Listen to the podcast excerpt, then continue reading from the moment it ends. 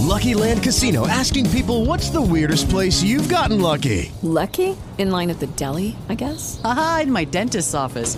More than once, actually. Do I have to say? Yes, you do. In the car before my kids' PTA meeting. Really? Yes. Excuse me, what's the weirdest place you've gotten lucky? I never win and tell. Well, there you have it. You can get lucky anywhere playing at LuckyLandSlots.com. Play for free right now. Are you feeling lucky? No purchase necessary. Void where prohibited by law. 18 plus. Terms and conditions apply. See website for details.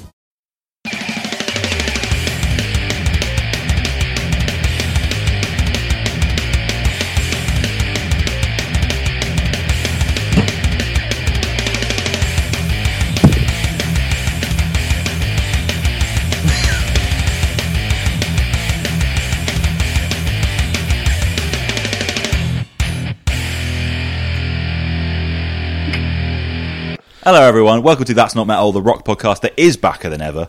On a day when David Hasselhoff releases a metal song, we return to you. Um, thank you for the the warm welcome back for the, the return show last week. I mean, it was awesome to to have the guys back on there doing that, and, and thank you to everyone who you know reached out and kind of um, you know gave us the support that we that we would like. So yeah, thank you very much. Um, apologies first of all if you are someone who listens to your podcast on Apple.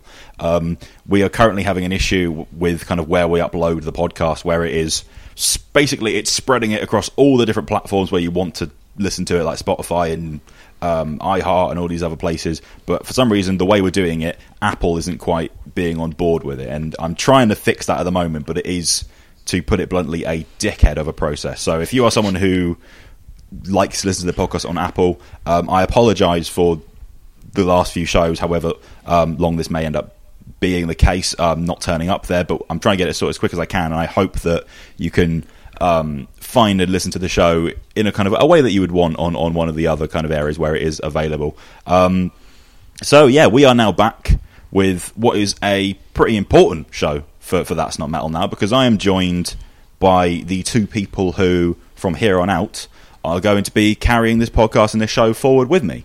Um, so I will introduce those guys to you now. I mean, first of all, is that uh, obviously the best way to kind of do this introduction is to just, of course, listen to them talk about music. Um, and we've got more shows kind of coming up geared towards this specific purpose. So it's not going to be too long. But um, first of all, I have Sam Dignon here with me. Hey, what up? Yeah. Yes. I'm pretty stoked to be here. Yeah, Sam has been a friend of mine for a long time. The culprit taking me to face down after the the Track show, uh, if you remember that story. That was a Um, good night. It's it's it's their fault. Um, and also, when Ryan DeFreitas originally left the show, however many months ago, um, he told me in private that if he was going to recommend someone to kind of come on and fill his space on the show for the kind of music that he brought to TNM, Sam would have been the person he put forward. So of course, Sam was the first person that I asked. Um, When you said last week about someone being there to rep Spanish love songs, I was like, Yes, that's me. um, equally esteemed is um, Alec Chillingworth. Hello. If you have been a, a regular reader of Metal Hammer over the past, I don't know how many years you've been doing that, but you may have read the words of Alec on Rammstein or Devin Townsend or Cradle of any number of weirdo bands, whatever. Um, so I- I'm really stoked to have these two here, kind of by my side doing this now. Um, something I think that will become apparent over the course of um, well the coming months of, of how we will kind of uncover these things is it, the way we kind of split our tastes. It's maybe not the most easily contained niches of you know this person likes this music, this person likes the heavy stuff, this person likes the soft stuff, whatever. It's there will be more nuanced ways in which we will places we will align and places we will diverge. And like I said, I'm, I'm looking forward to kind of uncovering all of that. Um, and I think obviously the best way to start doing that is the show we are here for today. We are doing the top 20 albums of the year from Sam and Alec. Um, so to get straight into it again, um, Alec, how's how's 2020 been for you? As mad a question that might sound. Um, yeah, it's been. Uh, I mean, for music, it's been brilliant, hasn't it? Um, I, I think this is the best year s- uh, since I've started kind of collating lists, either as you know a, a child reading Metal Hammer, going, "I want to be Dom Lawson," um, to uh, to kind of actually doing it um, properly. um, yeah, it's just like it's been really tough uh, actually narrowing it down. Um, I'm going to be saying this is the best. Oh, this is my favourite quite a lot. I think during this uh, list, which I think is testament to how fucking great the year's been. Um, and I also think as well, it's been a lot more personal this year because like, I know every like, if you if you love music like we do or like the audience does, um, choosing twenty albums to sum up the year is really really difficult. But for a year when Another decade of a process, yes, but we do it. Yes. every year. yeah, but like for, for a year that's just been so abysmally shit, um, I, I've just found myself kind of clinging to music even more so, and it, it's I, that's really informed my list. I think. Yeah. Um, Sam, what's your take on, I guess, 2020 in music? what Alec just said is that because of just how shit everything else has been, music's been that savior, that like that thing you go, yeah, fuck it, this album's out this week, and it's and it's just something to look forward to. It's a I mean, structure in that part, isn't it? If, Yeah, yeah, well, this is it. It was when like, everyone oh, is at home, you kind of have to have that thing to revolve your week around. it was like it was like everyone was like, all right, Friday, what albums are out? Wicked, make a list. Um, I mean, it was weird because like the year started off really good with like gigs for me. I got to a bunch of gigs in February, it was great, and then everything just went bomb, just Yeah. shut off. All these gigs and festivals had over the summer, gone, not happening. So. I think yeah, it's just been about the albums really and other things that have gone on. But for music as a whole, it has. I think the industry has done the best it can to roll on with the shit that's been thrown at it. Yeah. Okay. So before we get into your lists, something else that's important that's coming in this show, I should have probably mentioned at the beginning, is this week we do also have the results of the That's Not Metal listener uh, albums of the year. Which first thing I have to say is. Once again, you guys come through every fucking year. Thank you to the people who put themselves forward to to volunteer in kind of collating that, um, especially to to Ryan Moore, who is a, a absolute whiz when it comes to taking all of these numbers and results and everything and, and putting them all together into something that makes some kind of sense. But also to you know the the merry gang of vote counters that I recruited to help kind of put it all in one place and make the process easier. You guys all did an amazing job, so thank you. We had something like um, I've got it here: 531 different albums received votes across however many top 20s that were submitted by you guys, which is always the kind of eclectic mix that we want. Um, just like last year, we've actually got a top 30 from, from you guys rather than a top 20. And before we dive into the list that we have here, first we're going to do the 30 through 21 of the listener albums of the year. So let's kick that off. Number 30 is End, Splinters from an Ever Changing Face. 29, Foxjaw, Royal Swan. Um, something that I wasn't necessarily too keen on, and I don't think we, we've had it mentioned in many of our lists that we've done here, but it, I know lots of people are super into it, so it's cool to see it in there. Um, Cool album. Yeah, similarly, after that is 28, Gold Key, Panic Machine. 27, Drain, California Cursed. 26, Clipping, Visions of Bodies Being Burned.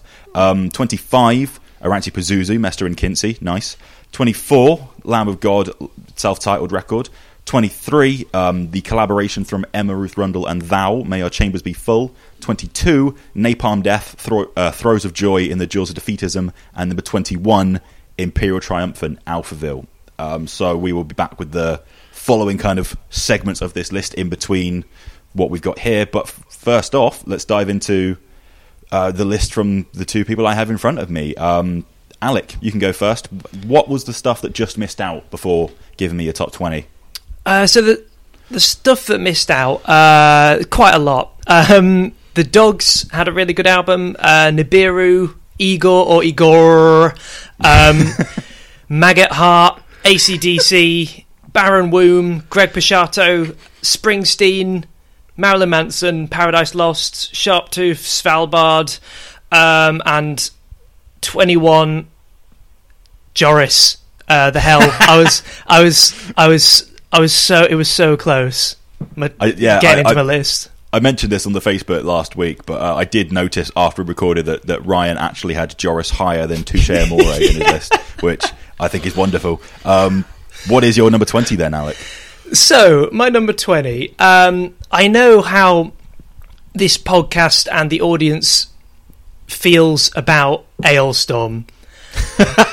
Um, Fucking hell. We are Off to a good start. entering this.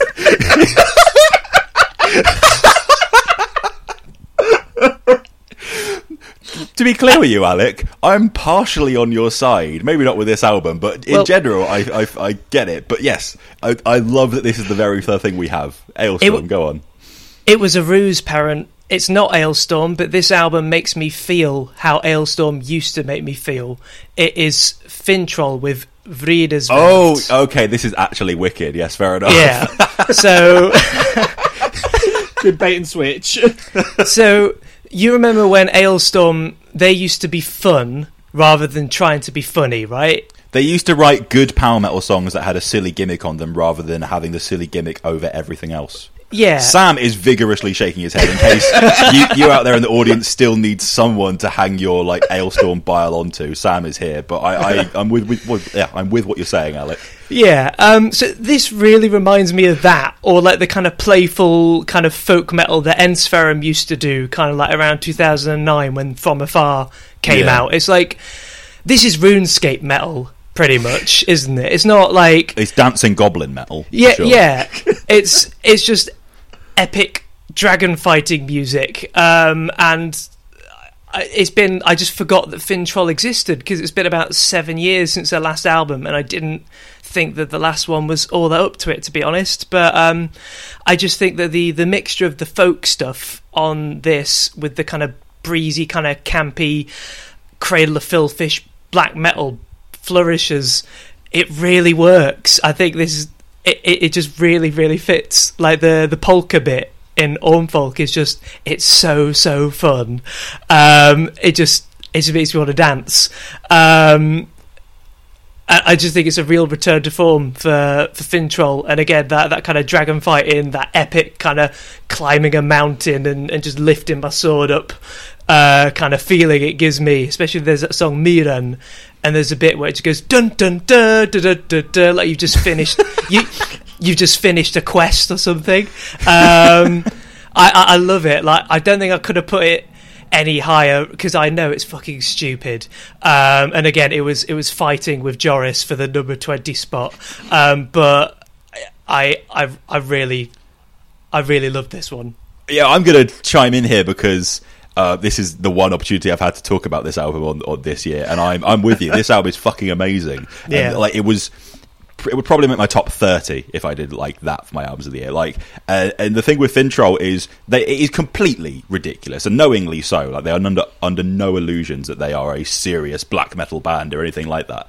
Um, yeah, just look at what they wear. But there is that slight necro edge to like the vocal delivery and the guitar tone and stuff like that that makes it kind of quite neatly aligned between those things where it's not as like pure jig as Korpiklaani. It's like that while throwing the claw, which makes it absolutely wonderful. And yeah, it, it was seven years while they- they were gone. And I've kind of felt that folk metal, it, it's a genre that I have a big soft spot for, but in the kind of latter part of the 2010s, as a genre as a whole, it's not been in kind of the largest state of health because you're kind of relying on a lot of those established names to deliver the goods rather than being this constant kind of upswell of like new, really exciting young bands. And when bands like Ensiferum or Korpiklaani or whoever aren't delivering their best material, maybe it kind of felt like that sound in general went away for a while. And Finntroll's Yeah. absence definitely felt like part of that. And them coming back with something that is so like out of the top draw for them was uh, a genuine highlight of 2020. I feel so. Yeah, Finntroll number 20 from Alec, um, fully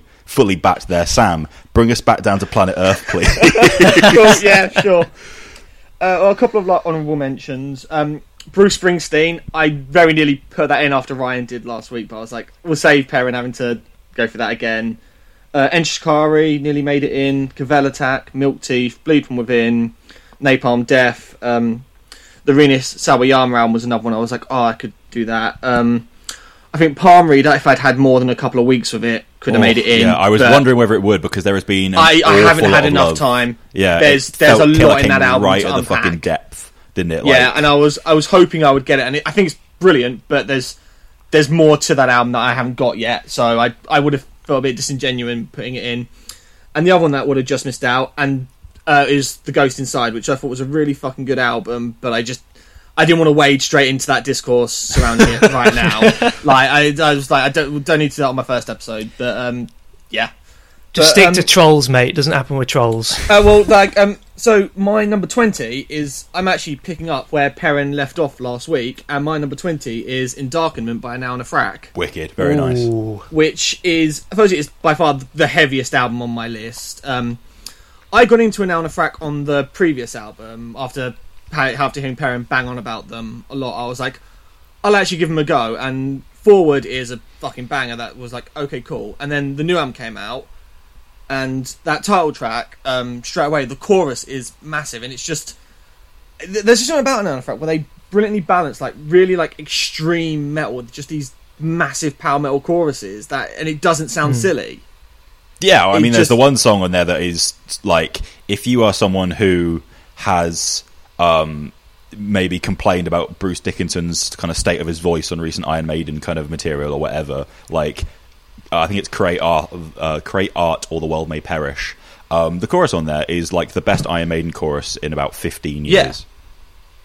It's that the, like the Age of Starlight ends where he does that massive like big note on the end of the chorus. Yeah. it's like it's full on overblown like power metal stuff. But then they just, but then you'll get stuff like uh, Libidinous, which just has the metalcore riff of the year, which is just like so just like punch your mates kind of thing. And then a track like Beyond Words, which is terrifying because it just sounds like some like Lovecraftian nightmare almost. Like this track, it's really just a cool album that has convinced me I need to go and dig deeper into Anaal Nathrakh now going forward.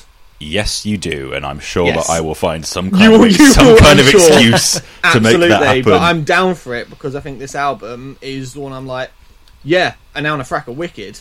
yeah, it's been great to see the um, the general people finally kind of realizing that after Yeah, 20 years of them being the best extreme band around. Um, yeah, right, awesome. Um, Alec, number 19. Uh, so my number 19 is uh, by a band called Next Life, and the album is called Guru Meditation. Um, so they're an indus- um, instrumental two-piece, and they just kind of make 8-bit grindcore. Um, it it kind of just sounds like Super Smash Brothers meets the Berserker. Um, okay.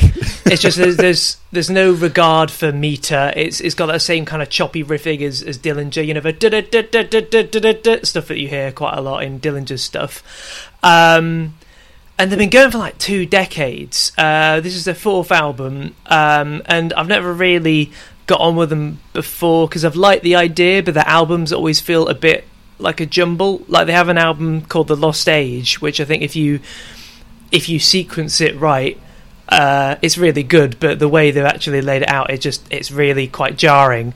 Um, but this this really it really works. It's yeah, it's 28 minutes. It's really clever in that it kind of batters you over the head relentlessly for the first kind of like six songs, just with these yeah, just crazy video game noises and bizarre time signatures and just brutal blasts of metal. And it takes you a moment to realize that the um, the second half of the record is actually is actually pretty chilled out. Like it just starts sounding like actual Nintendo music, like the uh, the kind of last six songs or something. The guitar just and the, and the percussion just slowly starts petering out, and you're just left with these little electronic ditties. Um, yeah, i- in terms of songs, it's just like it all kind of bleeds into one. It's just like this 28 minute kind of mad journey. Um, but I, can't, I can't really think of anything like this I've heard. Really, I guess, I guess maybe the the algorithm, but that's a very different kind of thing. Uh, but I think if if you like the algorithm, I think this this might be something that you could get on board with. Uh, and it's only 28 minutes, so if you think it's shit, um, doesn't really matter, does it? Um, All but yeah. What's the name of that band? Next Life, and the Right. album is, is called Guru Meditation. Next Life, if you want your grindcore with more Pokemon. Um, Sam, number 19. Uh, my number 19 is uh, 2020 Vision by Anti Flag. This is just Okay. sort of my shit, like this kind of punk rock. I think we got helped actually by this being one of the few bands I saw on this album cycle. So I've seen these songs live already, but if you like just like big, catchy punk rock that's got like a real politically charged message to it, not subtle at all. Like this is pretty much straight up like as left wing like as, as you get. Like one of the songs is called Christian Nationalist, and it, it but it's just Anti Flag have I think particularly on their last couple of albums just been really good at this sort of thing. And the thing with them as well is that I've always found they're way more believable. Like they're not just saying this shit because it's a catchy slogan. They're they're the hmm. sort of band they're they're going to protest. They're on the streets. Yeah. And, and I mean, I interviewed uh, the band earlier this year and got that exact thing. They know what they're talking about when it comes to sort of politics. It's not it's not just a, a marketing thing for them. This is they are this is their life. They and they've been living it for like twenty plus years doing this, and they still care and they still want to shout about these things. And I just want to like say, this is just this sort of punk is just my thing, and it's just done to a really good quality on this album. Um, and yeah, that's pretty much it with like Anti-Flag. Um, catchy songs, big choruses. Yeah, I, I- I've I've never really got it with Anti-Flag, but I, I in terms of I of think that's fair. yeah, and that, but that's on a solely kind of musical level. Like I, I kind of I get the the rallying punk songs around a particular cause that you know that these people believe in. So, and I, you know, I, I did see uh, from the kind of handful of people I see, I know who are into anti-flag. Like every time they release anything, they always come out kind of praising the fact that they're still there doing that to kind of the standard that they want. Um, so yeah, anti-flag number nineteen. Alec, give me your eighteen. Uh, so my 18 is LIK with Misanthropic Breed. Oh, nice. Yeah, this is a good record. Yeah. Um, I mean, I, I don't know if I really have to explain it that much. I mean, it's it's got zombies on the cover. There's a song called Flesh Frenzy.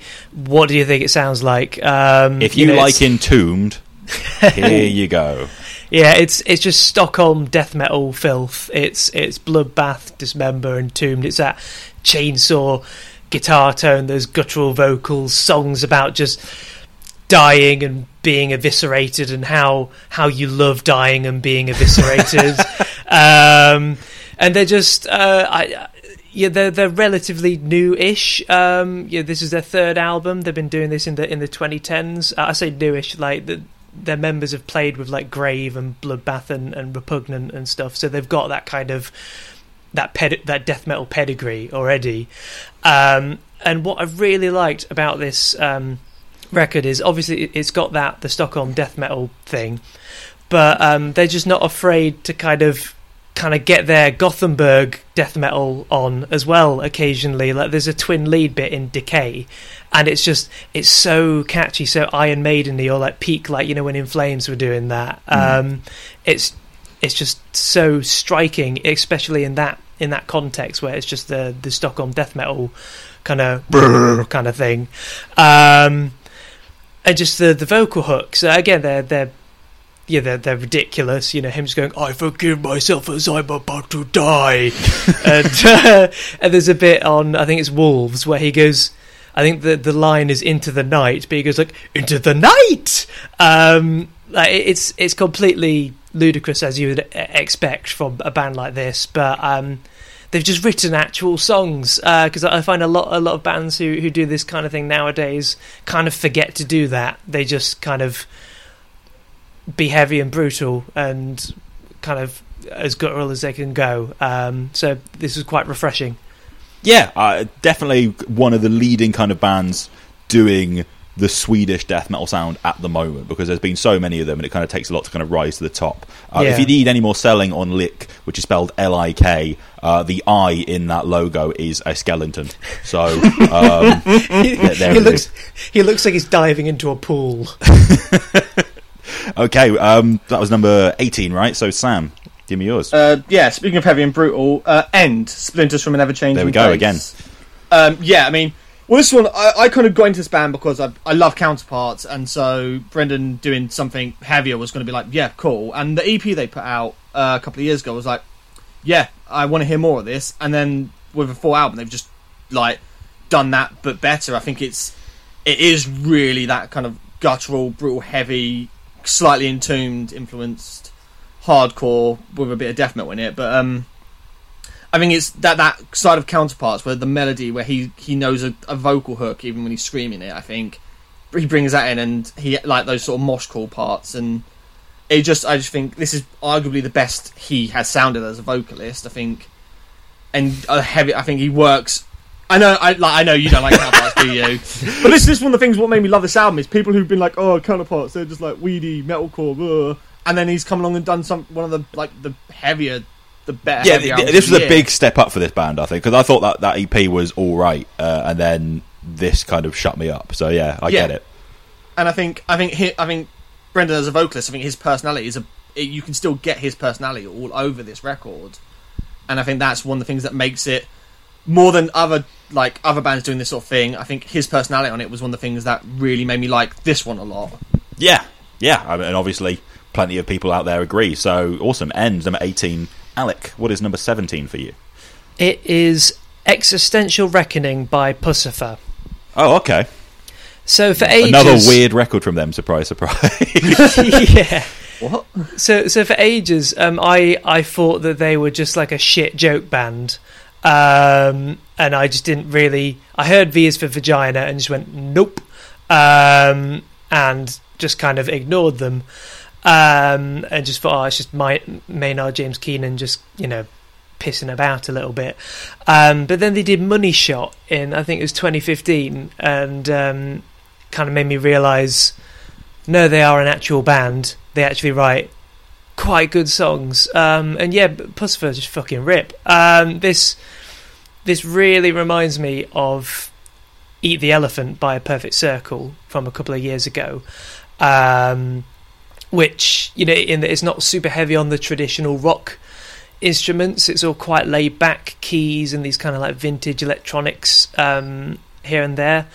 Uh, like I actually, I actually prefer this and Eat the Elephant to um, Fear Inoculum by Tool. I think, um, like, I find myself going back to this and Eat the Elephant way more than Fear. Like, I, I'm not an idiot. Like, Fear Inoculum is good, um, but but like, I just th- these have had more staying power for me. Um, and I just think that um, the reason why is, I think especially on this record, um, Puscifer, they're really good at giving you these kind of two, like two flavors of of the band. Um, like there's the kind of really kind of gorgeous, um, quite serene, delicate stuff. Like I think a lot of it's got to do with Maynard going into his higher register quite a lot. Um, like on Bedlamite, with him just going, "It's gonna be all right." It makes me feel it is gonna be all right, Maynard. You know, I, it is. Um, and um, and then there's the other half of the record, which it just makes me feel like I'm a secret agent.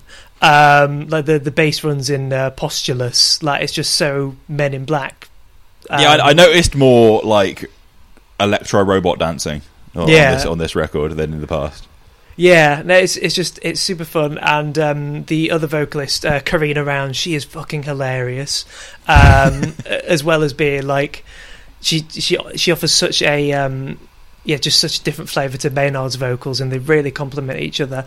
Um, but her just doing that little "shut the fuck up" bit in Fake Affront is like I I just laughed um, when I heard that. Like it, it just really caught me off guard. Um, but yeah, I, I I as did this record to be honest, because I didn't expect it to be anywhere near my top twenty, and uh, here it is. Yeah, Puscifer. Awesome. Yeah, I mean, we did the Puscifer kind of deep dive when we did the um, the kind of Tool and General Maynard James Keenan special last year. Yeah. And there was a, a lot more interesting stuff in there that I had maybe kind of uh, anticipated on the surface. Sam, hit me with what you got next. Uh, my number 17 is the self-titled album by Dream Nails.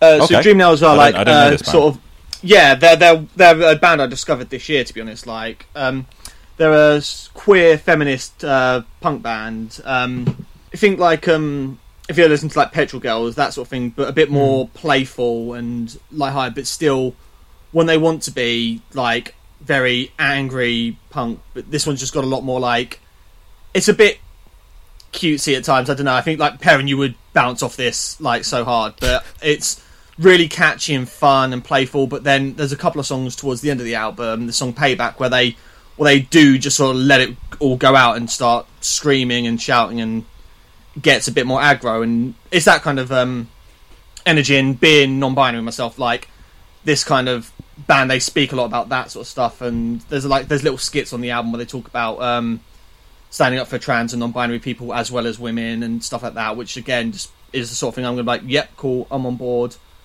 But it's just i like to say just really fun catchy punk rock with a message i can get behind. It's quite sort of riot girl influence i'd say. Like that's where like you can tell a lot of their like inspirations come from Yeah, that side of things yeah. I mean, a, a lot of people out there see um, we get a lot of people who, who really like Petrol Girls and that kind of sound. So definitely go and check out Dream Nails if that's yeah, your it's, thing. it's it's a bit more poppy. It's like it, and, and like not as sort of charged with rage, but there are Yeah, moments Petrol Girls are where they permanently pissed off. Yeah, yeah. Dream. There's a there's a few like little like love songs and stuff like that on the Dream Nails album, uh, but it just it's a nice sort of balance between being playful and fun and then being angry when it needs to be.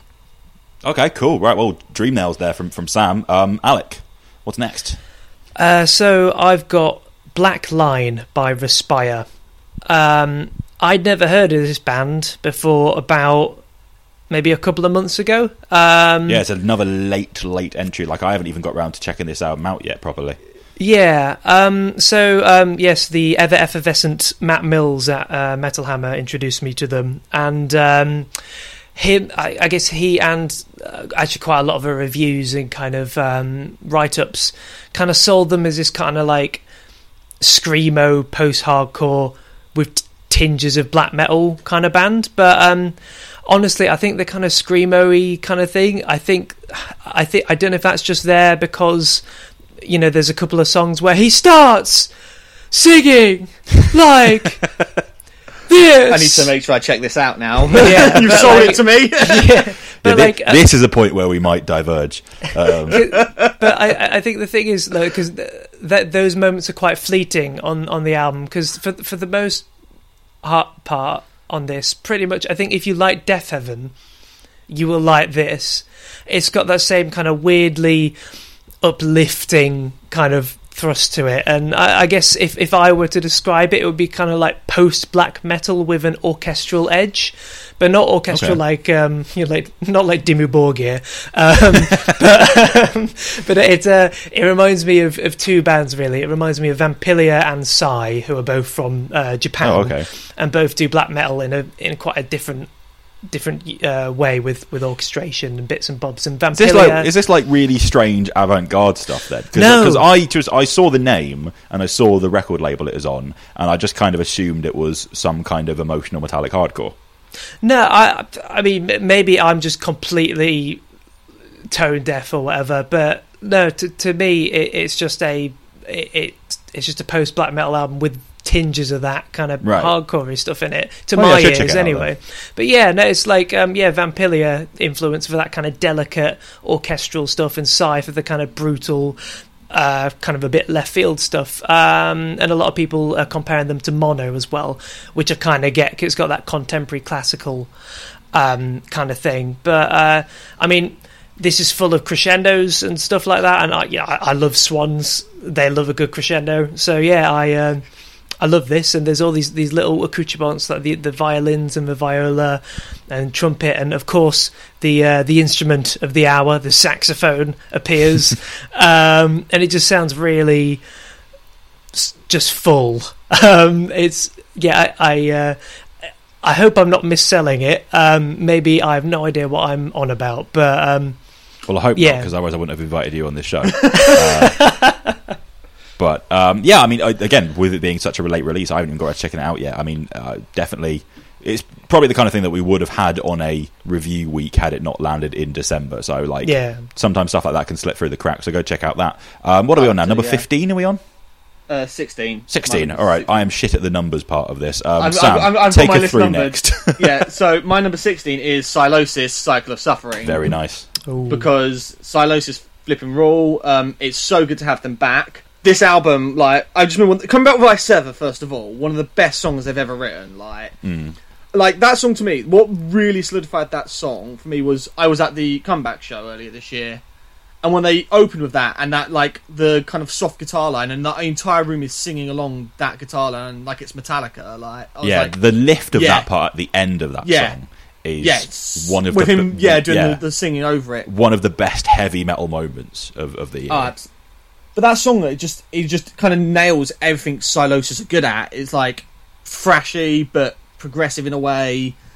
Got a chorus, got a big hook to it, like a big sort of beat you can shout along. I think the album's just full of that sort of stuff. I think Josh Middleton uh, is the best he's ever been. I think um, both in terms of his guitar work and his vocals. Um, it's just really good to have Sylosis back. I think th- th- that sort of 2010s, like early 2010s UK scene where it was Bleed From Within, Sylosis, Feed the Rhino, all those bands, I was so on board with all of them, and it just never happened for a lot of them. Hmm. And Sylosis went away, and Bleed From Within went away for a bit, and it's fucking wicked to have both those bands back. And I kind of debated, like, do I put both of them in? But I think on this, on this, you know, I really preferred the Sylosis album, and so yeah, it's just so good to have this band back and better than I think I think better than they've ever been. Like I like a lot of the previous stuff, but I genuinely think this is the most I've liked a Sylosis album. I think And it's, it's just- arguably the stuff that has the most appeal, which Yeah. is great. Um, okay, now we are on number 15, unless I've fucked things. But, Alec, what do we have? Uh, so my number 15 is Daufødt with 1000 Island, and you spell that D A U F O with one of those little um, slashes in it, uh, D T. Is this Icelandic? Uh, they're Norwegian. Right. Um, so it's their debut. They're from Norway. They're a punk band. Spidey senses are tingling. What do you think it sounds like? oh, um, Kvelertak or Turbonegro?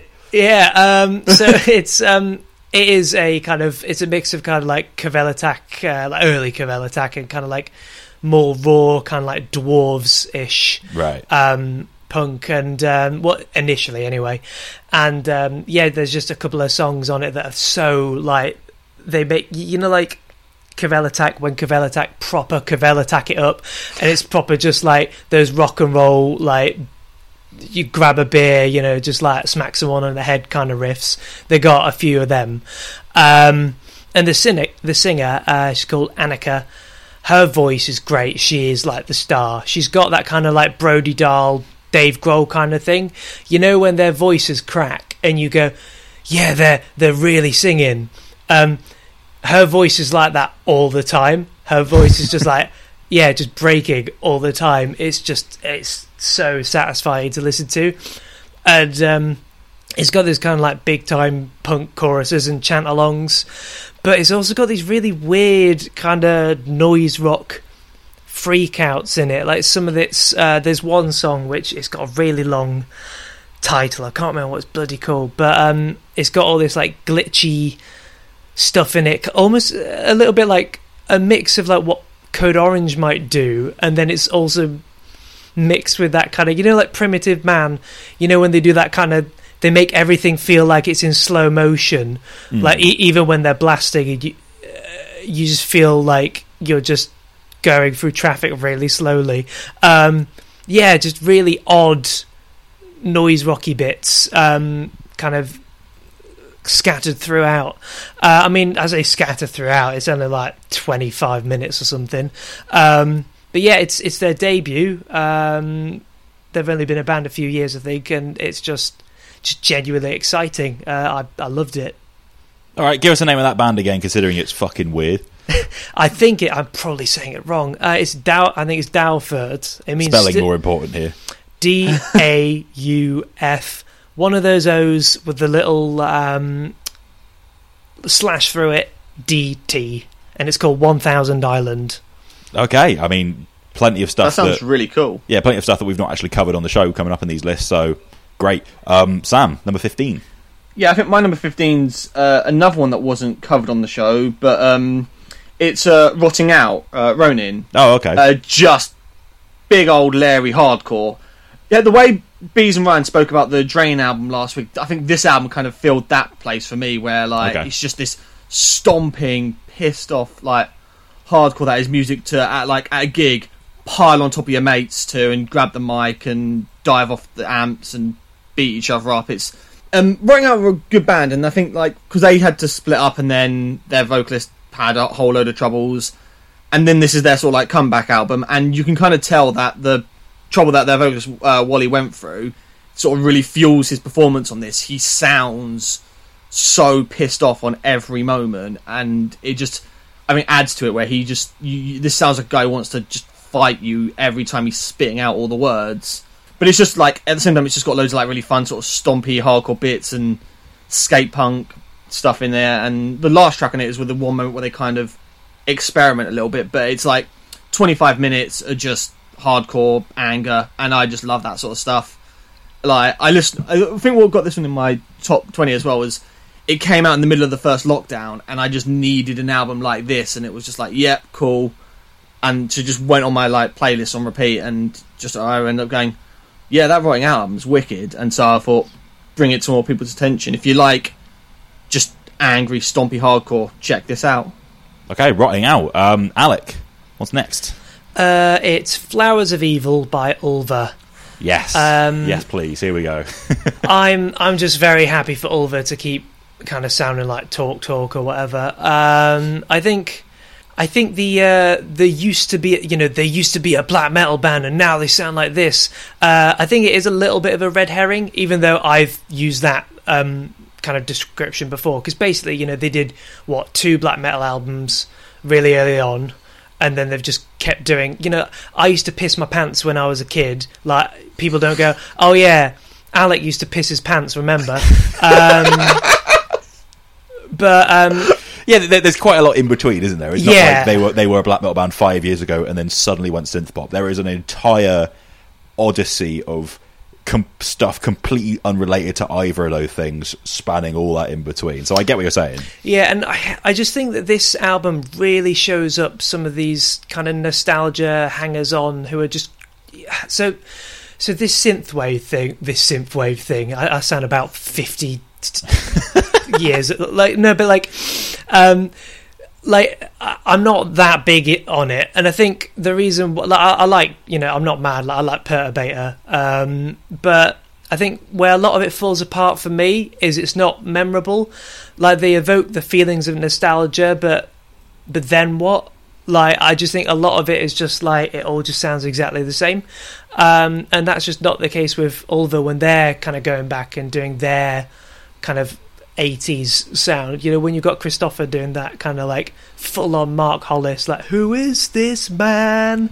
Kind Yeah. of, um, it's just like, you know, you, you do what you want, mate. Um, it's, they're just incredible songwriters. Um, and aside from the, uh, I guess the uh, the apo- the apocalyptic swell in Little Boy, um, uh, although I mean, it I- is. It fucking I- is. Like, I- I, don't know what else you could say about it. I have realised as well it's it's impossible to talk about a song called Little Boy without just sounding fucking mental. Like I um, so I, I reviewed this for for Metal Hammer, and I was reading my review back, um, and I put "Lose yourself in Little Boy's undeniable rhythms."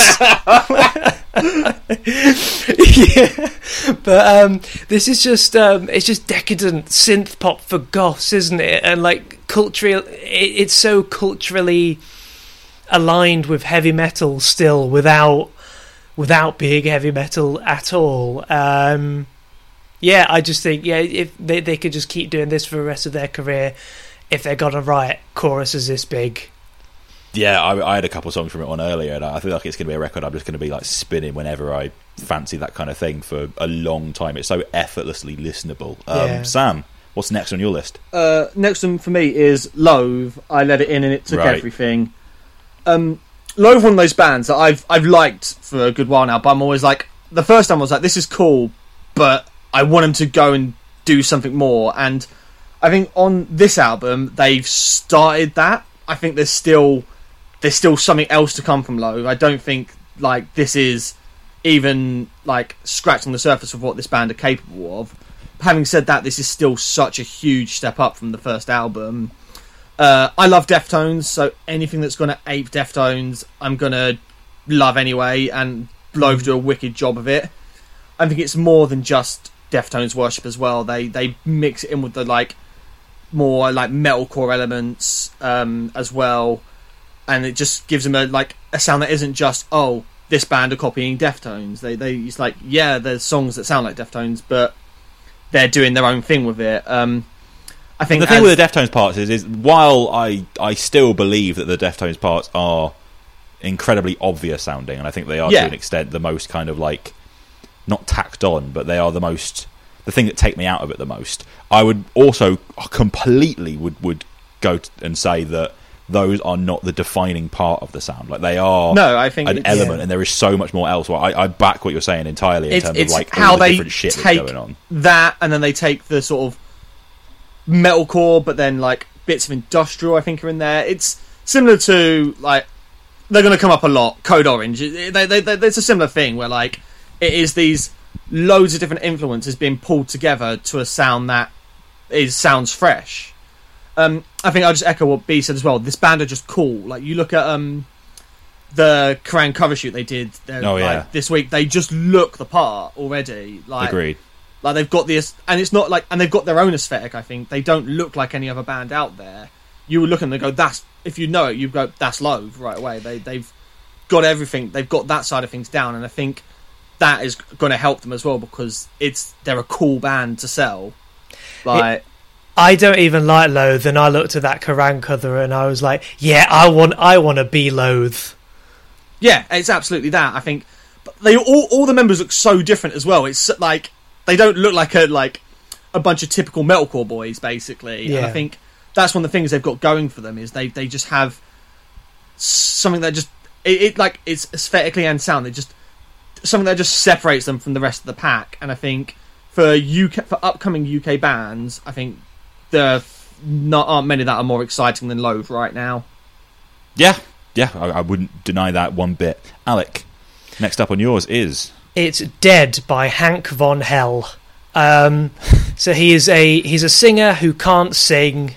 He he he cannot hold a note, but God bless him for trying. Um, I I love Hank von Hell. I love fucking hell. I'm looking at these album covers. I need to do this as well now. this is incredible. Yeah.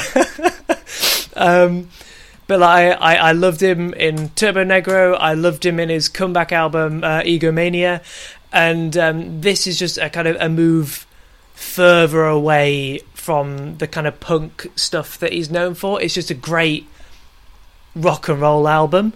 I saw Hank. Um, when was it? It was in 2018, in like October or something, and he played a song of this called Disco, right? And it wasn't out, and I he played it, and it was in my head for six months until I heard this album.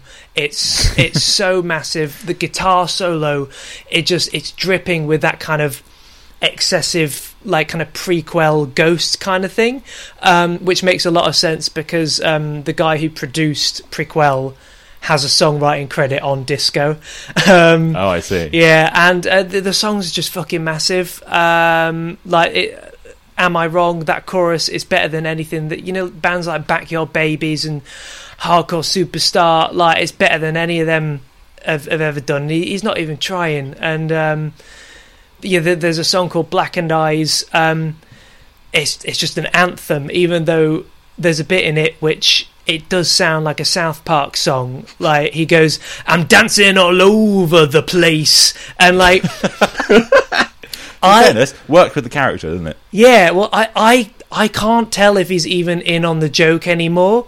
But um, at this point, I don't care because um, he's just he's just writing these incredible songs. Um, but yeah, I mean, I think a lot of people have slept on Hank's uh, comeback, but this and the previous album, Egomania, are both fucking brilliant. Um, yeah, check them out. All right, Sam, what what, what is the next on whatever number we're on right now? Number thir- yeah, number thirteen. Uh, my number thirteen is uh, "Somewhere Nowhere" by Hundredth. So Oh, this okay. is another band that I don't think have ever really been covered on TNM before. Um, Hundredth were a, a pretty good hardcore band. I, I liked them a lot. Um, always had some interesting ideas, but kind of got lumped in with those Empiricon sort of melodic hardcore bands. Your Being as an Oceans and stuff like that. Despite I think being more interesting than a lot of that scene. But then basically a couple of years ago they realised no one cared about them being a hardcore band anymore, so they became a shoegaze band, like you tend to do. Um, and they released ve- very very much the the, the turnover yes. of the Empiricon world.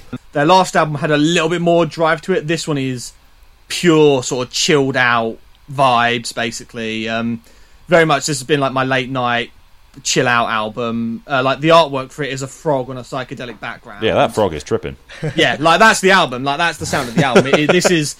It looks this like a shit post, which I enjoy. all, the, the band were doing loads of frog memes and shit in the build up to the album. Like they, they they were in on the joke, but the album itself is just a, like kind of synth, a bit of synth pop, a bit of shoegaze, but there's some like really good catchy choruses on it, and I mean like the main the, the lead single "Bottle It Up" has just got this pop hook, which I was like, if this was released by a pop band, it would be a, I think, a much like, ma- like the 1975 or something like that. It's could have been a massive hit, but this is just some like small former hardcore band doing this sort of thing now, and I, don't, I this might be a bit of a stretch for some of like the TNM listeners, and I debated it, but I just really vibe with this album, and I think There's a lot. There's an awful lot of people who like this kind of um, punk goes shoegaze kind of sound. Like, is this the kind of thing where um, they're kind of carving out their own identity, kind of within that? Yeah, I, I think I think they are. I mean, the sh- shoegaze stuff isn't actually like my biggest love. I find a lot of it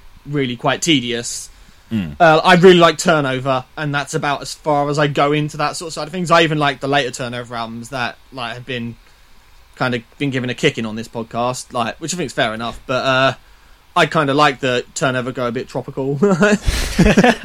Fair enough. and I think this album has a, a, a little bit of that to it as well. But I, I just found it just it was just one of those like I could I can just stick this on and just vibe out and just have a lovely time, and that's why I think it's ended up getting quite high on my list really because it's just good, like nice, relaxing but cool sounding.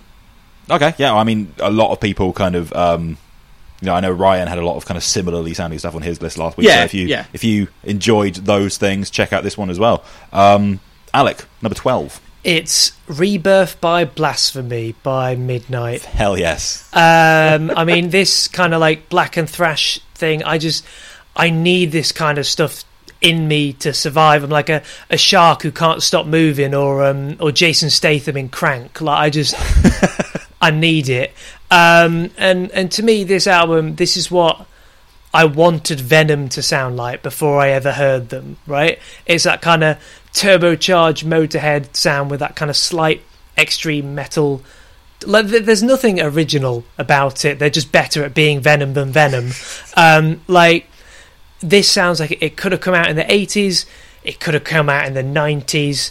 Uh, just I think the the way his voice sounds lend, lends itself quite well to um, that kind of. Uh, you can't kind of stick it in one or the other. Um, like there's a bit where he, he sounds a bit like Nocturno Culto in um, Warning from the Reaper, where he goes choking on your own vomit. It sounds proper like that that bit is extremely nocturno culto. and I Yeah. don't even just noticed that, but yes. yeah, it's it's proper like the punky dark thread stuff. But um, yeah, no, this album. I mean, the first song sums it up. You know, fucking speed and darkness. It's Give me some speed. yeah, lo- lo- loads of loads of big boy riffs and solos and massive vocals. Uh, it's it's the rare sort of album where when you pre-order it. You don't bat an eyelid when you can get a, an album bundle with an actual axe in it. Uh, it just makes sense. I was I was genuinely tempted. Um, It, Yeah. it wasn't even that expensive, was it? No, the thing that gets me with this album as well is this album to me with the production job and how big the vocal hooks are and that kind of thing. Obviously, it is too scuzzy for like.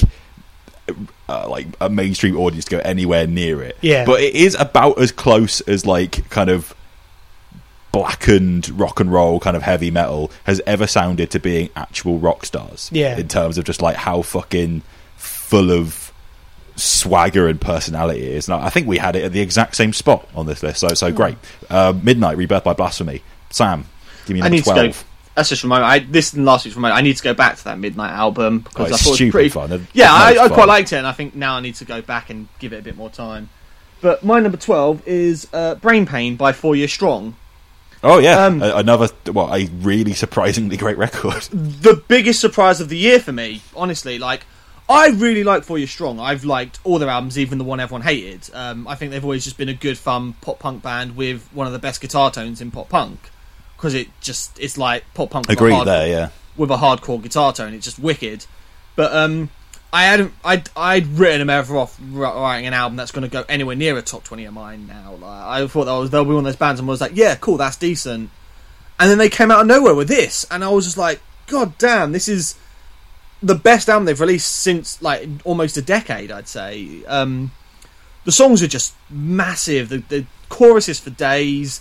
They've still got that guitar tone that like sounds like a hardcore band at points. Um, yeah, I just I didn't see this one coming, and I think it's come along at a really good time as well because it seems like the kings of this sort of pop punk tinged with hardcore, A Day to Remember, are losing their way a little bit based on those new songs. So I think if you if you if you're feeling a little bit disappointed with what a day to remember are doing, here come four years strong, just going back to that classic sound and absolutely smashing it. I think um, Crazy Pills um, is massive, and the breakdown on that is so just like yeah. And I, I really want to see these live, so hopefully. Um, hopefully slam dunk or something like that goes ahead next year because i want to i want to see them play these songs live Yeah, I, I, I make you right on the um, the Day to Remember point. Like, certainly, it has come at the point when you know that kind of thing. you- You're maybe struggling. Like, certainly in terms of just like straight up pure pop punk, when we complain about that all the fucking time, Yeah. it was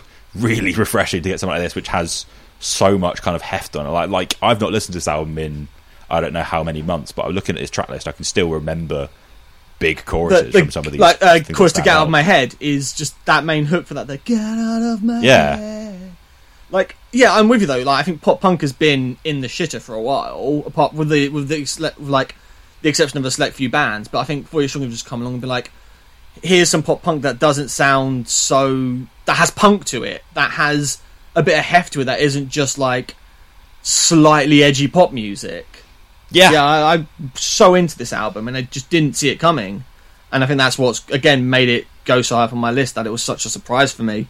yeah, I mean, please, please, please check out the new Four Year Strong record if you are someone who has been just hurting when it comes to like straight up pop punk and, and you haven't got around to this one because you maybe um, have written them off from before or whatever. Like, yeah, legitimately great record. Um, Alec, number 11.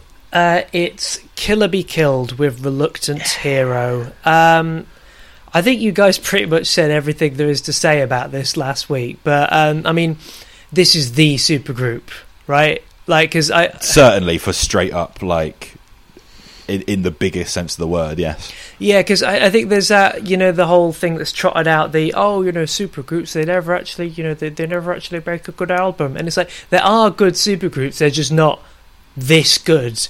Um, Yeah. Like, Filthy Vagabond, that that is one of my favourite songs of the last few years. That like the three pronged attack, it's it's brilliant. Something that Killer Be Killed.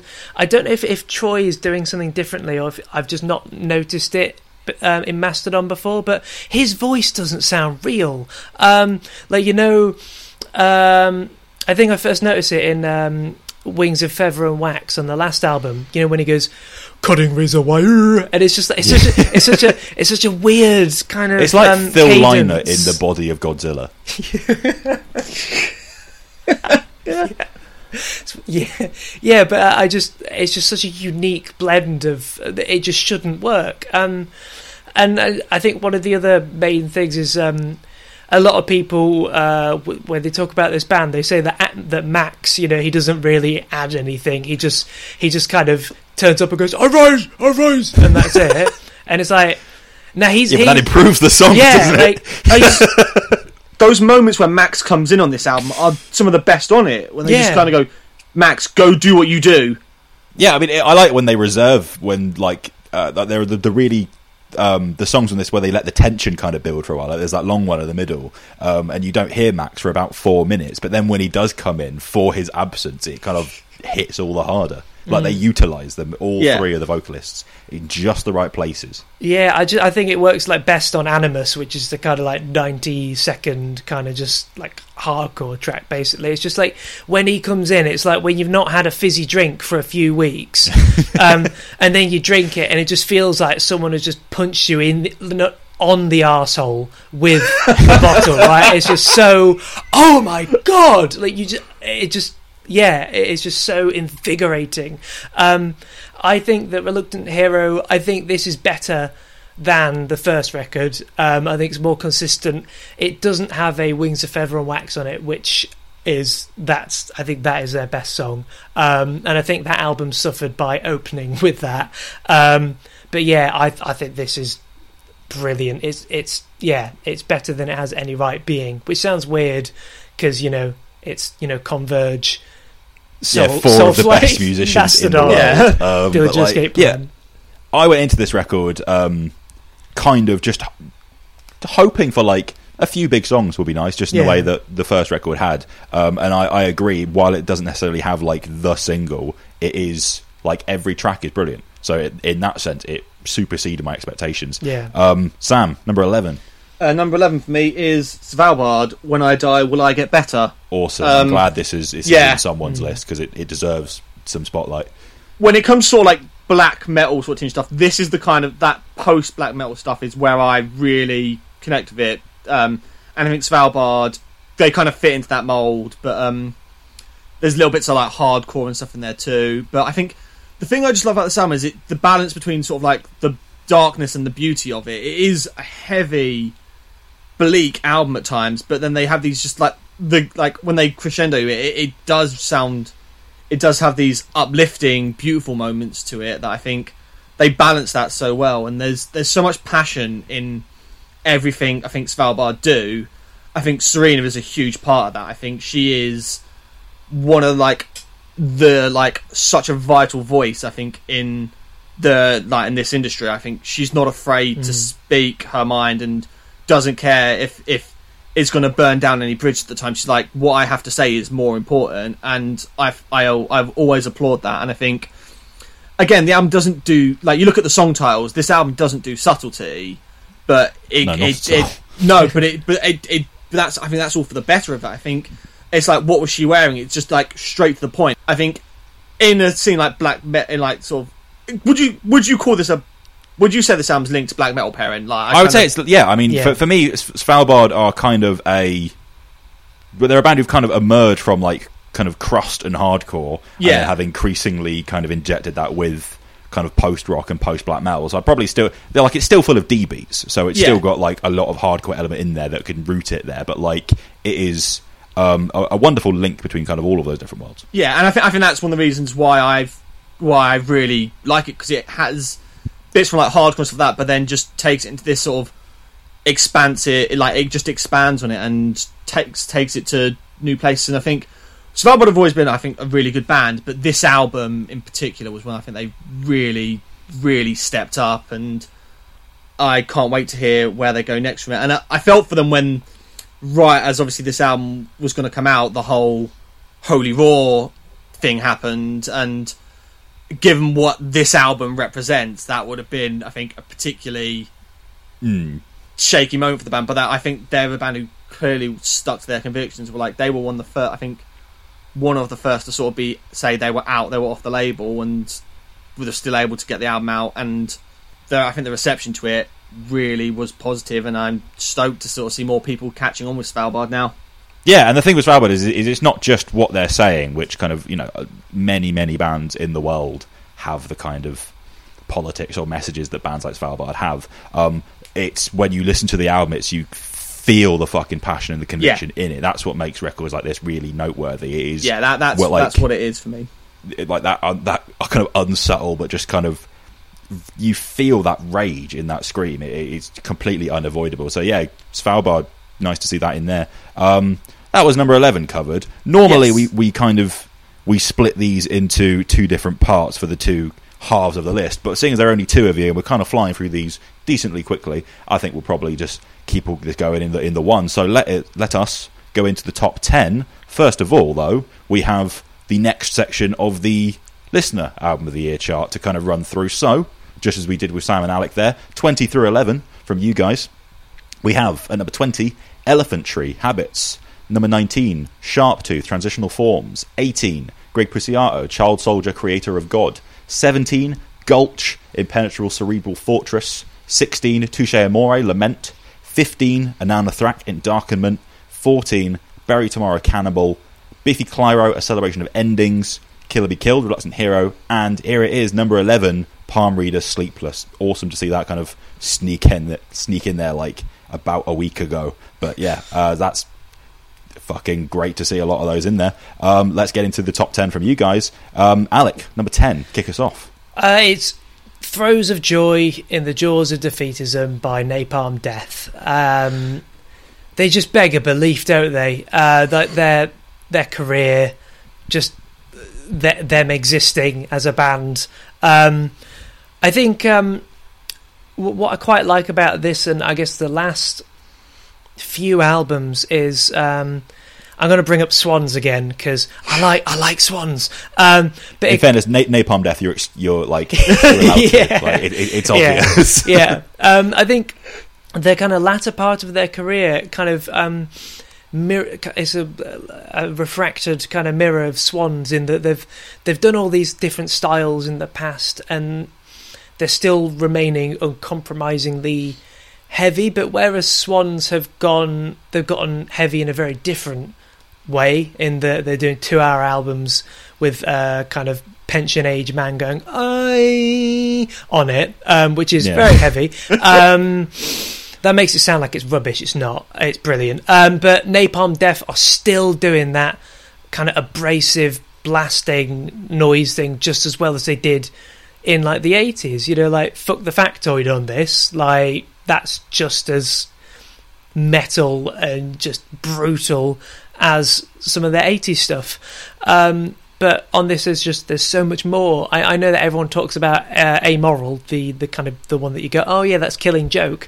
Um but you have the uh was it um a belly full of salt and spleen that's a Terrifying song. That's a- terrifying song. yeah, it, that's like a proper throwback back to the kind of like um, greed and holy money era of of Swans, the kind of like no wave thing that they were doing. But um, just to have Napalm Death do that kind of callback, but but it's Napalm Death now.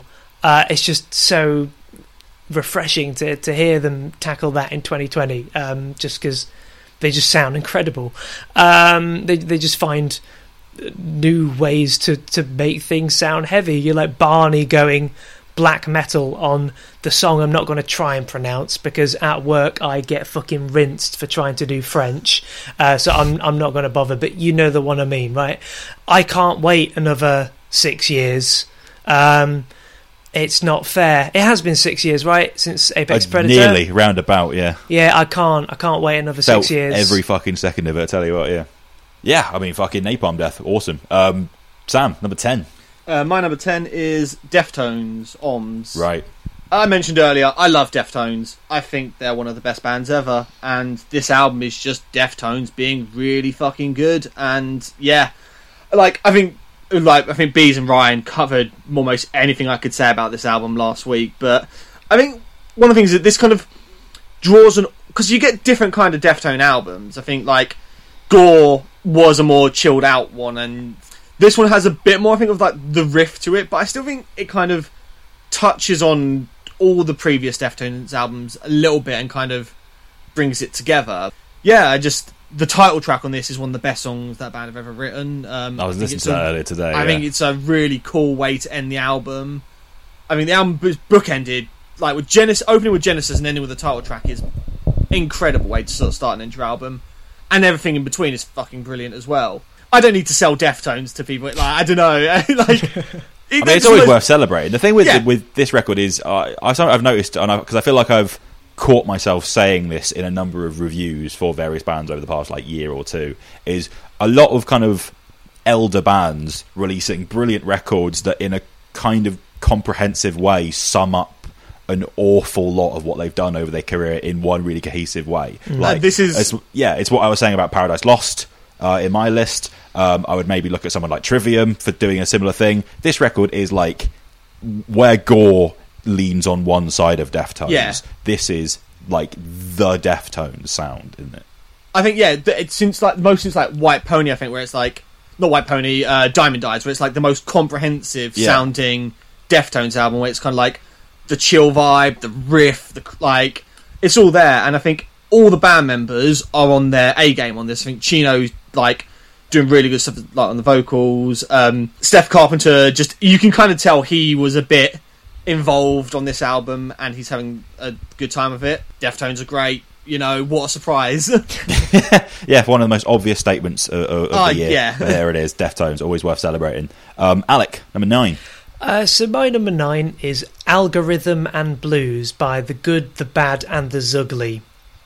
Um, Okay, who are these guys? Where So- are you pulling these bands from? so I didn't listen to this band for ages because they've got a stupid name. Um, so it's like I didn't listen to Against Me for ages because they had an exclamation mark in their name. Um, Do you do you also hold that against Godspeed You Black Emperor with, with the exclamation mark being in the middle? Yeah. Panic at the Disco.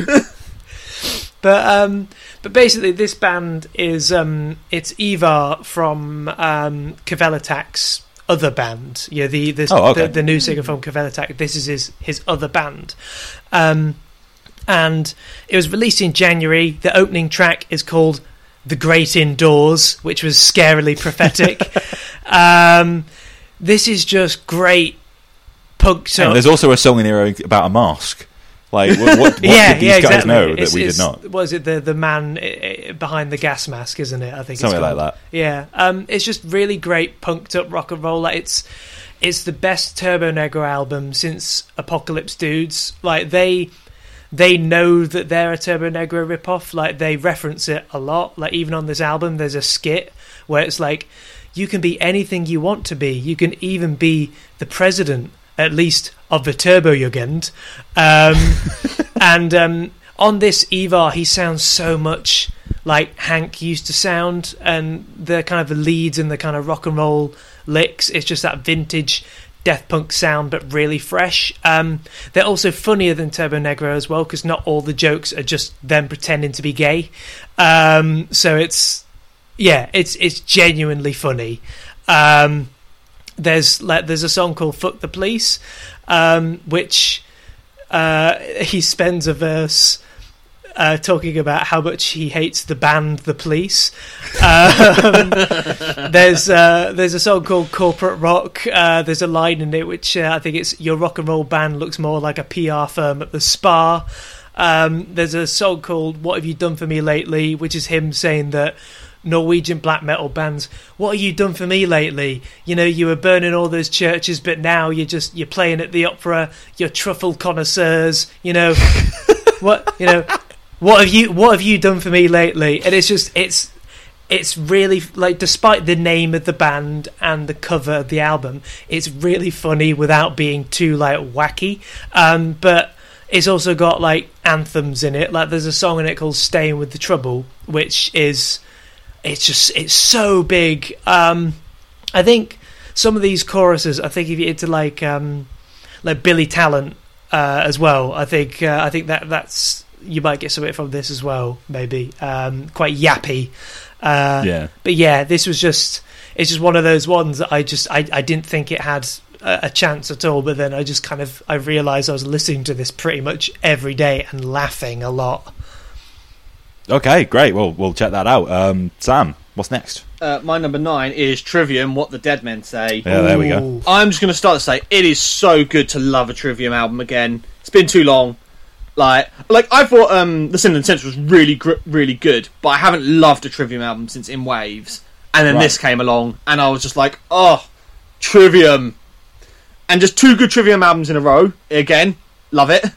Yeah, But- for first time that's happened en know, masse because you know since the, in the- waves. The, the, tru- the truthers know, but uh, it's the first time it's happened on mass. If anyone Shog- tries to say Shogun into isn't a good album, they're oh, I'm not having that. Oh no, I'm I'm saying the stuff after Yeah. in waves, but uh, Yeah. en masse Shogun into in waves. Yeah, But um, the thing with like is look exactly what we said about Deftones. This is everything Trivium have done over the sort of 15 years prior in one album, sounding cohesive.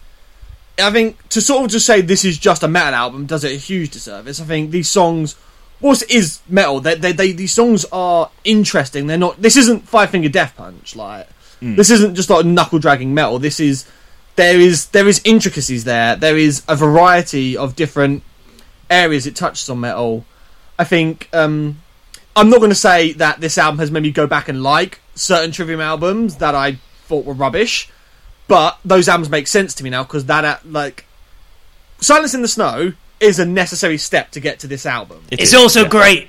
It's not. this is this is another conversation for another time, isn't it? Um, Yeah, as I say, the truthers know it. It Yeah, is well, like it- whatever. it- it- it's, it's comprehensive, but also, um, in it, like I, I love the Deftones record. I'm not saying this is a slight against that, but Yeah. like Deftones sound very just comfortable being Deftones, whereas this Trivium record sounds fucking hungry and fired. Yeah, up. it it sounds like I said like they've just gone right. We know we are Trivium now. This is what Trivium is. This is it is metalcore. It's a bit of metalcore. It's a bit of trad metal. It's a little bit of power metal. It's thrash metal. It's slightly progressive. It just all these elements just gel together in such a cohesive way.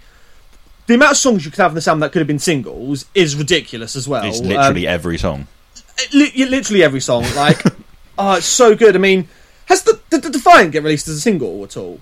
I don't even remember which ones. Like apart Like- from Catastrophist and And what uh, the Dead, what men, the Dead say. Men say, yeah. Um, I don't know. And like it was like, like- we, we were discussing last week as well when they were doing the um the like they did about seven of these songs in the big full arena live stream they did. Yeah. And then like, the remaining three ended up in like the deep cut sets they did on Twitch afterwards. And it was like you could have taken any one of those like and, and put them among those three, and it wouldn't have made any kind of more sense Yeah. in regards to which ones got shunted to the side.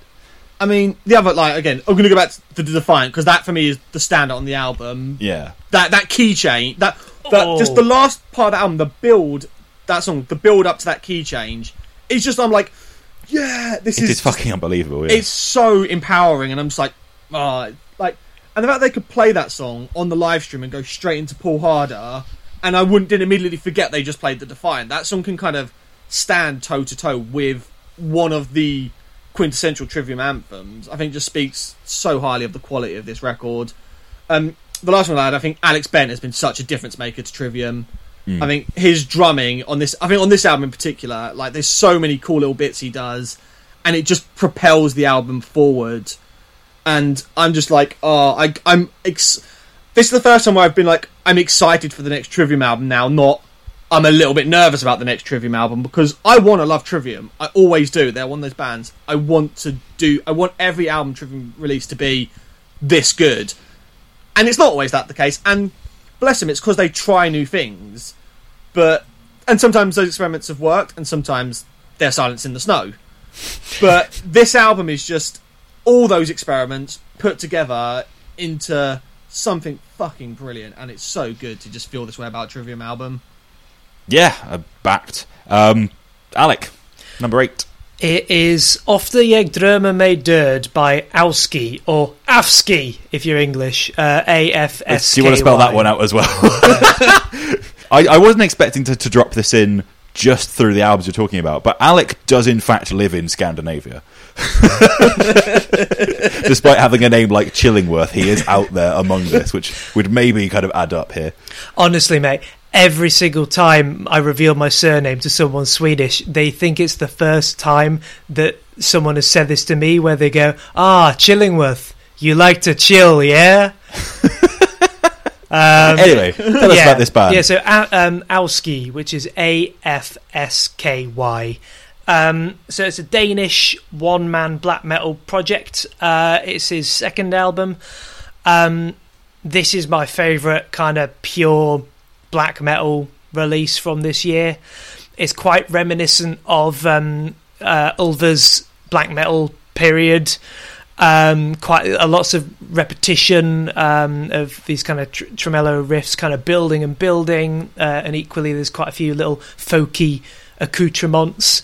Um, but whereas Ulver, you know, like they, what was it in where they just recorded in like a forest or some Yeah, Nattens Madrigal. yeah, some bullshit like that. It's not like that. Like it sounds quite quite warm, uh, not super like lo-fi and frosty. And like, I'm going to mention them again, but I think if you like stuff like Deafheaven, I don't think this would be that much of a stretch. Like if you, What about like um, the the less folky, more black metal side of, of what Myrkur does? Yeah, yeah, that. Yeah, Yeah. I, I think that's um, that's a very good shout. Yeah, um, and it's just it's just so sad, man. Like, um, Oh, mate, you're selling it to me. not like not like Shining or Lifelover or something, um, but just like proper proper melancholy. Um, like the the artwork, it's uh, a piece. I can't remember who did the artwork, but it's a, it's a painting, and it's just a um, a wife grieving for her. Um, her her dead husband. She's holding him in, in her arms. I think they're in the middle of. Yeah, if you're trying to search for this album, it, it's Afsky as, as has been spelled out, and it is the one with uh, just a woman crying on a beach over a body, Yeah. which really does sell the vibe. Yeah, and uh, there's this song called uh, Stimning uh, Stimninja One and Two, which is I think that's the album's peak because it kind of encompasses every everything he tries to do on it, and there's this bit about I think it's about three minutes and forty seconds in, just some proper like lovely cymbal chokes, and you're like, oh, this is gonna kick off, and it goes dung dung, and it just goes into the black metal um, blasting. Um, it's just yeah, it, I, I've not listened to a whole. Well, I've not really kind of hung on to a lot of stuff like this from this year, but this was uh, the proper standout for me. Like he has another album called Sorg, which is um, which is also good, but this one is uh, yeah, this one's um, a lot better, markedly in my opinion, and I'm I'm really excited for what he does next. Okay, I would I will check this out because this is potentially a bit of me, and I hadn't that one hadn't come across my radar. Um, okay, Sam. Uh, Sharptooth, Transitional Forms. There we go, nice. Number eight. Um, so I discovered Sharptooth a couple of years ago after a mate basically said, "Sam, this band are your fucking thing," and played some one of their songs off their first album, and I was like, "Yeah, this band are my fucking thing." Um, but it was when I was kind of like, I don't think it's quite there yet. This is something I really like, but I think it's not going to be appealing to everyone because I think it's a little bit, a little bit rough around the edges. I think the first album's got a couple of really good songs on it, um, but you could, I was like, they, they they could go on something really good if they can like smooth out these like not smooth out the edges, but kind of refine their sound and build their craft a little bit. And then I think they've just gone and done that on this second album. I think as a hardcore album, this is one of the most live wire and like fun but angry and just passionate records of the year. I think Lauren Kashan is one of the standout vocalists at the moment. I think her personality is all over everything on this album. She's there's you talk about like bands when they're funny. I think like there is a lot of humour to what Sharptooth do in a lot of ways, but it's not all weird wacky. It's we're gonna write kind of like It's funny, really sarcastic scathing, kind of sarcastic sardonic, yeah. takedowns of which I appreciate. hardcore macho bullshit. Um, I mean, this album's a, like in a lot of ways, this album's a love letter to hardcore, but also a kind of like takedown of it. It's it's really critical of a lot of the problems in hardcore, whilst loving the music. Um, and I think Lauren is very vocal about that. Again, she's another one who doesn't care. I mean, the whole band don't care if they all piss off the entire hardcore scene with the things they say. They want to say it, and that's what's more important.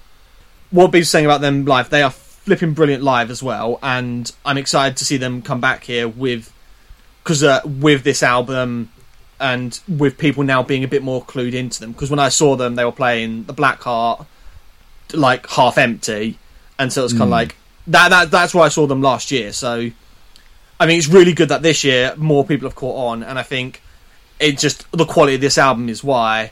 And also, when you just got a mosh call that is mosh call, like I, I, I, I love that so much. And then I was like, I mean, the album's full of great mosh calls. The "You're not a feminist just because you fucked" one as well is a really like, yep, oh that that one hits the spot. Uh, there's a song that sounds like "Every Time I Die," which again, like, just I'm I'm gonna I'm always gonna love this is this sort of stuff. Um, and I'm really excited to see where Sharptooth go next. I think this is this is a huge step up, but I think the next one where they go from here is going to be even bigger. I think, especially as they get more, I think there's going to be more ambition to the next album. Yeah, agreed. Sharptooth. Um, Alec, number seven, we are on, I believe. Uh, yeah, speaking of ambition, uh, number seven is Underneath by Code Orange. Um, heavier but more melodic. Um, Yeah, for real. they've, they've, they're the only band who's actually done it, um, uh, but haven't even been talking about. It. But yeah, um, they've they've just they've just made it somehow more more palatable without sanding any of the edges off because it's so abrasive and just It's added about a billion new edges into the mix. yeah, um, and they've just taken all these elements of industrial and hardcore, and you're leaning a lot more on the kind of alternative rock stuff, and they just they don't sound like anyone else. Um, and, and I, I guess in, just in terms of the way it sounds, like the production, like, I think this is the best they've ever sounded. Like it sounds like the future. Um, just the way the kind of those glitches come in. Uh, now there's even more pronounced. They just they they like they still catch me off guard. Um, the the kind of the stop start stuff like it still gets me, even though I've been listening to it for what like nearly a year or something. Yeah, Um, and Forever was doing that nearly four years ago, Yeah. and it's still jarring. Yeah, and and like we we knew that they could do all the brutal stuff and you know we'd heard them do like bleeding in the blur and everything. But that one two of um, Sulphur Surrounding and the Easy Way is so good. Um, yeah, like that that might be my favourite one two of any album this year. I think. Um, and I, I, got into Code Orange on, like I'm sure quite a lot of people did on uh, I Am King. Um, so it's been really cool to see them kind of grow into this just fucking weird mutated beast. Because when when I first heard them, I, I, I heard them in maybe like kind of late 2014, and then I, I saw them and they were this kind of snotty, weird, hardcore band opening for At the Gates. Um, and now they're just yeah they're, they're Type O Negative meets converge meets nine inch nails meets about 200 different bands but they don't sound derivative at all. It's it's just exciting. Um, yeah. Yeah yeah fair enough. Code orange. Uh, sam? Uh, my number seven is creeper sex death and the infinite void. Very uh, nice. just what a massively overblown camp goth rock extravaganza.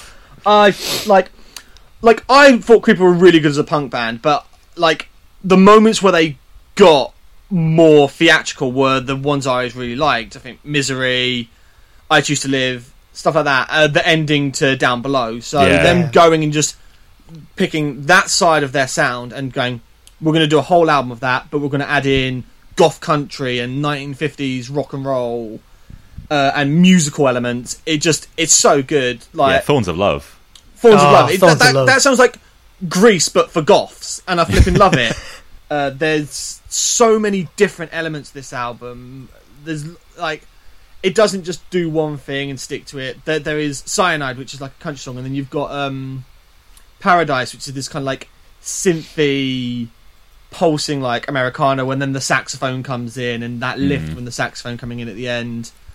But then they, they the moments where they still want to go and do an AFI sounding like punk song, like Napalm Girls stuff. They they just they, they they mix up the album so much throughout, and it just it keeps it never feels like it settles into just doing just doing the the goth musical sort of thing. Yeah, there, there is a song on this album for basically every mood Yeah. while managing to keep you plugged in for like half an hour or so without being confusing, which is a really like I don't think you could sell it short what an Yeah. achievement that is by itself, even before factoring anything else about what this album does or what en- went into its creation or anything like that. and I know a lot of people will be like really critical about the little skits and the spoken word bits, and they are really cheesy and silly. But again, they just add to the whole vibe of the album. It is it is a cheesy album. It is it is a bit of like Meatloaf kind of like pompous rock opera. But that's what they're going for, and I think those skits are an important part of the DNA to it. Yeah, it's it's just not it's not shying away from anything. Like Yeah, it, it- it, it- it is it- not a uh, I don't know an introverted album. No, no, no, not at all. This is full on peacock feathers, like Yeah. but but make it goth. Yeah, and, and fucking hell, what feathers? Um, okay, Yeah. Al- Alec, number six. It's What the Dead Men Say by Trivium. Um, I love Trivium. Um, Which I, I don't, I, I can't speak to your top five, so I don't know. But there, there are a couple of albums that have the potential to land in all five of the presenters lists on TNM this year, which is something. And this is obviously now the first to do that. I think. Yeah, I just um yeah, I I love Trivia. Like they were they were my first metal gig. Um they I think the only thing of theirs I think isn't up to it is is Vengeance Falls. So as you kind of covered already, Sam, I'm just so happy that they're kind of back on the wagon and everyone everyone is just willing Trivium on to be brilliant and you know, you had, you know, Cinema Sentence, you know, everyone was like, oh shit, Trivium are good again. And I'm like, yeah, they were always good. They just had one album where he pretended to be David Draiman. um, like, um, I, I like Vengeance Falls if you remove the Draymanism. Yeah, anyway, I'm not, I'm not, I'm not, Sorry. we're not, we're not, Trivium always caused the biggest dis- like disagreement. Like when we did the Trivium special and the jumping between albums and which people were on board with which albums and which ones they weren't. It's always just confusing, but and that's what makes I think this era of Trivium special because regardless of which ones you think were bad and which ones you liked, no one thinks these ones are bad. No. This is time when everyone agrees, and that is what allows a band like Trivium to go to the next level. Yeah, and uh, again, another thing you said, Sam, about um, it might be a bit reductive to say, "Oh, it's, it's just a metal album," um, but I do think that this is the best kind of quote unquote pure heavy metal album of the year. Like, if someone wants to get into heavy metal, they just want to get into something a bit harder in 2020. You're like what's new? You know, I like, you know, I like Metallica, I like Slayer or whatever. You give them this, don't you? Like, Oh, it's yeah, it's it's just it's it's metal, um, and you know, it's not reinventing the wheel. And I think the thing is, not everything has to be innovative. Not everything has to push the boundaries. Because I've seen, like, uh, you know, obviously it's, it's end of end of year, you know, list kind of season. A lot of people, when they're discussing Trivium, I've seen quite a few people kind of basically like, oh, you know, kind of just dismissing it as, oh, it's just, you know, Trivium. They're not doing anything new. But then they'll have, like, I don't know, Run the Jewels and Ulver in their list. Like, Ulver, I love that album, but it's, It has a song on it called Nostalgia. yeah, like it's not, it's not, it's not anything new. Like I think if you're dismissing Trivium for that, I think you're kind of missing the point because they they are just the classic idea of heavy metal but updated for the 21st century. Like yeah, it's just it's just heavy metal 2020. And like again, what you said about Alex Bent, like on the Sin and the Sentence and on this he is just fucking incredible despite the Yeah. fact that when you watch him he looks like he is falling asleep um every on the live stream. he's Yeah. so laid back. yeah like it's it's almost a little bit worrying um but yeah um he's incredible and i'm just I, i'm glad that they've actually kept a drummer uh, and and he he seems to be stuck there for good I, they need to glue him to that drum stool because he is he is the one he has my Do think that- do heart you think that's why he looks uncomfortable? yeah. but yeah, like just all the songs on this, you know, like the Defiant, the title track, Ca- Catastrophist, um, the ones we leave behind. That's oh, it's just just urgent sounding. Like they just sound so up for it. These are just fucking anthems. Um, and it, it's it's just classic Trivium. It's I, I love it. It's fucking brilliant. Yeah, ar- ar- arguably the first classic metal record of the decade. Mm. I was going to go back. It's. I think one of the uh, other things I meant to say is it's so unashamedly metal. Yeah. Like it is more than just metal, but it, it's not ashamed that it is It's overflowing with love for it. fist pumping metal album. Mm. It, it. Yeah, they they love metal and they want to show it, and it's great. Yeah, Sam, number six then. Uh, my number six is Biffy Clyro, uh, Celebration of Endings. Okay. Uh, another band where this album is an amalgamation of their entire career. To me, I think when this out when they dropped Instant History as the first single off this album, I was like, "Oh no, they're they're going Imagine Dragons, aren't they?" Fortunately, that song makes way more sense to come to the album, and then they also followed up that song with End of, which is like Living Is a Problem Part Two almost. Like it's proper angular, angry, big rock song where they they've got a bit of venom in them, and that's this album. This album has weird, like jaunty Biffy Clyro on the Champ. It's got um, really sincere, lovelorn ballad Biffy Clyro on um, Spaced. Is it? I, is it Space or Space? Something like that. Um, you've got massive pop rock with Instant History. Um, Tiny Indoor Fireworks is one of the best songs of the year. Yeah, I think that, song chorus is popped into my head an so- awful lot. Every time I just hear that, hey, hey, hey, I'm just like, yep, cool, I'm in. I, I, I think, I think that song is so brilliant. Um, and then when they end end the song on a, like, no arena rock band has the guts to end a song on end an album on a song like Cop Syrup. This weird, like, six minute long song which has this weird instrumental like jam in the middle. It, and that's something that only Biffy Clyro in their position would do, and I think that's what makes Biffy Clyro the stand-up rock band in the UK. I I think this band, I've loved every Biffy Clyro album except for um, Ellipsis, um, so I was a little bit between that. I thought Balance and Symmetry, which was the kind of stopgap between Ellipsis Yeah, and the this, soundtrack I thought that was that was I thought that was really cool, and I kind of wish that had been the album that Ellipsis was Yeah. But um, yeah, it was just really good to be like, ah, Biffy Clyro back on their like on the top of their game. And if you are going to download, if it goes ahead next year, I implore you give Biffy Clyro a chance because they are one of the most interesting and varied massive rock bands in the UK, and lot and they're, they're a really good band at tailoring their set to the crowd they're playing to. I mean, I saw them headline Sonisphere nine years ago, and and they knew exactly what to play to that crowd. Hmm. And Yeah, I no one seemed to complain about them headlining a metal festival then, did they? Yeah, I mean, sort of. I, I don't know if it's just not as big a deal as Download, but yeah, I, I, I'm I've I've like I said, I've always been in on Biffy Clyro for the like since I got into them, and I think this album is one of their best, and I yeah, just Biffy Clyro being great again. I'll leave it at that. Yeah, most I've enjoyed a Biffy Clyro album in a very long time, considering I have a kind of rocky relation with them, uh, with, yeah, relationship with them in general. So yeah, fair enough. Yeah. um, Biffy Clyro. We are on the top five now, I believe. So Yep. fucking big, hefty shit here. Alec, what's your number five? My number five is a, a suitably big, hefty album. It is Reincarnated by Rain, or Reincarnated, I guess, because it's spelt the same. See what she did there.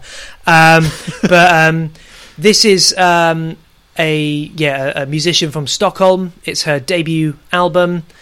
Uh, basically, she How are we spelling rain? Is Uh, it like uh, the weather or R E I N. R E I N? Okay, carry on. Yeah, basically, she's what I'm relying on, given that I've not had a Skinny Puppy album in seven years, and I've not had a good one in about twelve. Um, so she she does that kind of bouncy '80s era big beat Skinny Puppy thing, but it's w- with a modern day production with a kind of electro punk woman shouting these kind of like slogans that you probably hear on like a KMFDM album or something. Um, it's brilliant. It's very like the the feel of it. I guess um, if if you like the kind of world that Code Orange have created, this fits into that. It's very kind of cyberpunk, Philip K. Dickish. Like she. You know, she there's a bit where she sings about androids dreaming of electric sheep. There's a bit in a song where she's just listing things that you'd associate with industrial metal. Like she's just going like she's going skyscrapers, dystopia, um, but like um, so it's So not it ticks every box. yeah it's not it's not metal it is industrial um, but it's um, some of it it's just got that kind of like ravey almost prodigy-ish uh, bit in it like there's this song called body hammer and it's got those kind of hey kind of ravey bits it just goes so fucking hard and then the the synths it just sounds like you're you're playing Tekken, um, or, or like you- know Crossfaith when they just proper ham it up uh, with the synth. It's kind of like that. or Um, half of Bring Me the Horizons latest EP. yes, um, but um, I think uh, what I really love about this is um, so when people were trying to get me to like Three Teeth a few years ago, um, like I think Three Teeth for fine, but ultimately it's kind of it's ministry for people who think they're into S&M because they they they watch 50 shades and they accidentally call their boyfriend daddy or something like it's it's all right but it's just like it sounds it doesn't sound new they don't sound like a new band to me like their covers are fucking brilliant actually uh, similar to ministry and yeah, I, I, I like Three Teeth in a very nostalgic sense. I Yeah. think they write just big industrial metal songs are catchy. Yeah, well, that's the thing because it was the whole thing. Oh, they're the future of industrial metal. It's like no, it just sounds exactly like Ministry and Revolting Cocks and stuff, which is fine. I love that. Um, but Rain takes the kind of yeah the the skinny puppyisms, bits and bobs are like from KMFDM and stuff, and they just sound cutting edge. Um, yeah, I think this sounds brilliant. Um, it's only like it's like 30 minutes long or something. She's got a bunch of EPs uh, and singles from the past few years. She used to be a little bit more, her voice, she shouts quite a lot.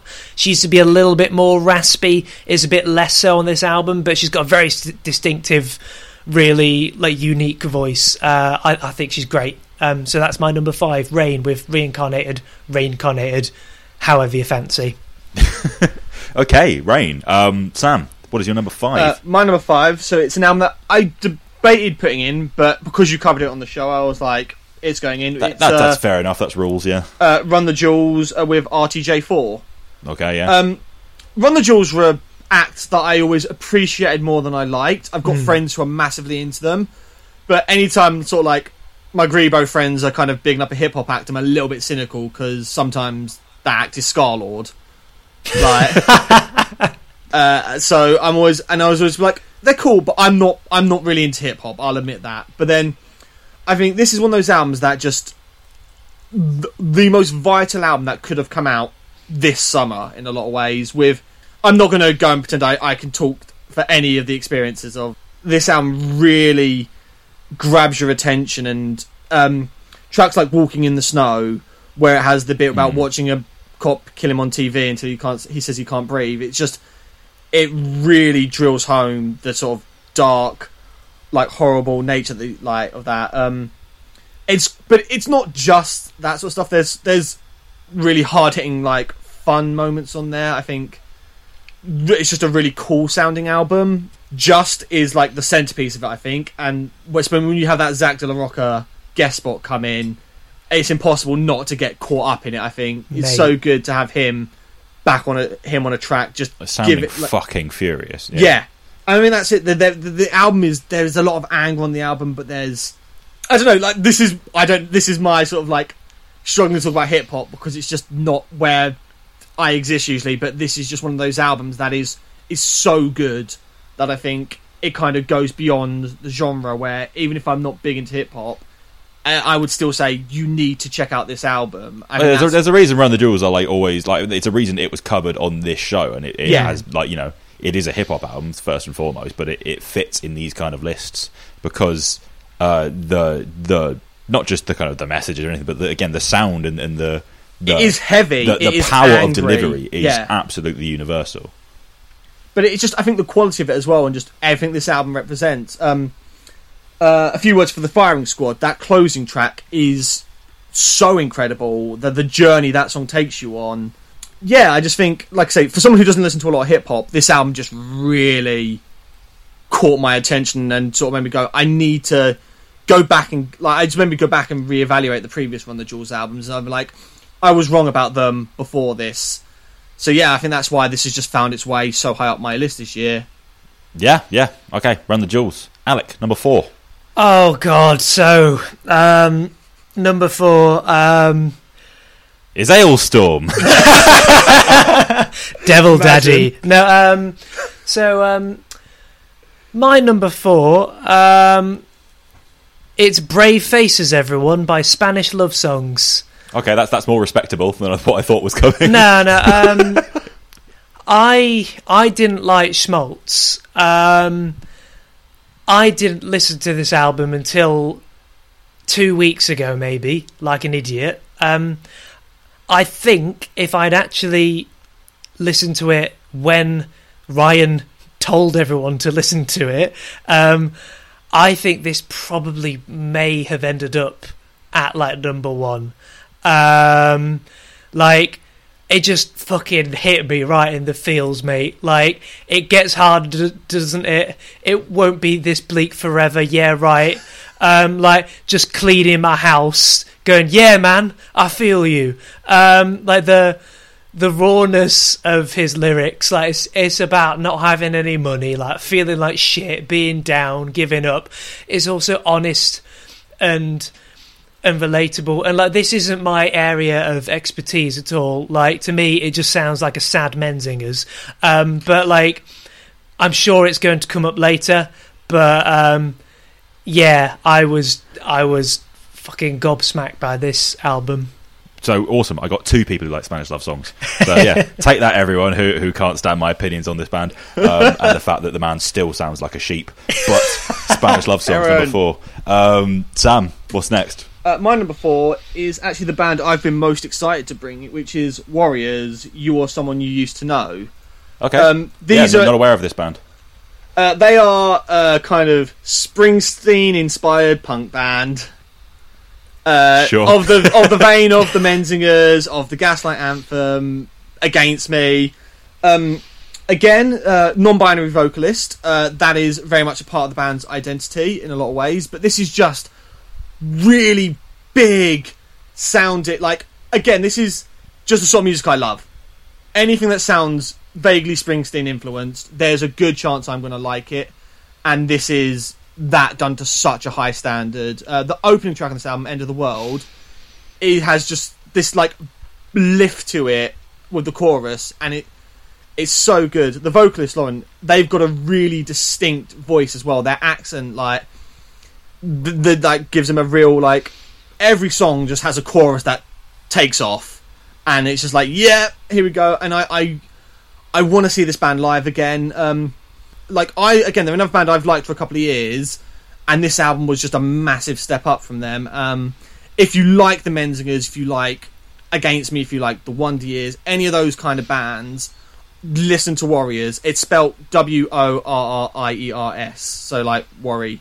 Right, I was wondering why I couldn't Not- find it. not- What was, what was the name of that album again? Uh, you or someone you used to know. Okay, right, well, there it is. Um, top three. But you're raring to go to listen to that, aren't you, Perrin? oh, Perrin, I like you'll hate it, and Oh, yeah, this I- is I- what you're gonna have to deal with with me being on the show now. It like Oh, I, I have absolutely no no worries about that at all because there are plenty of people who will.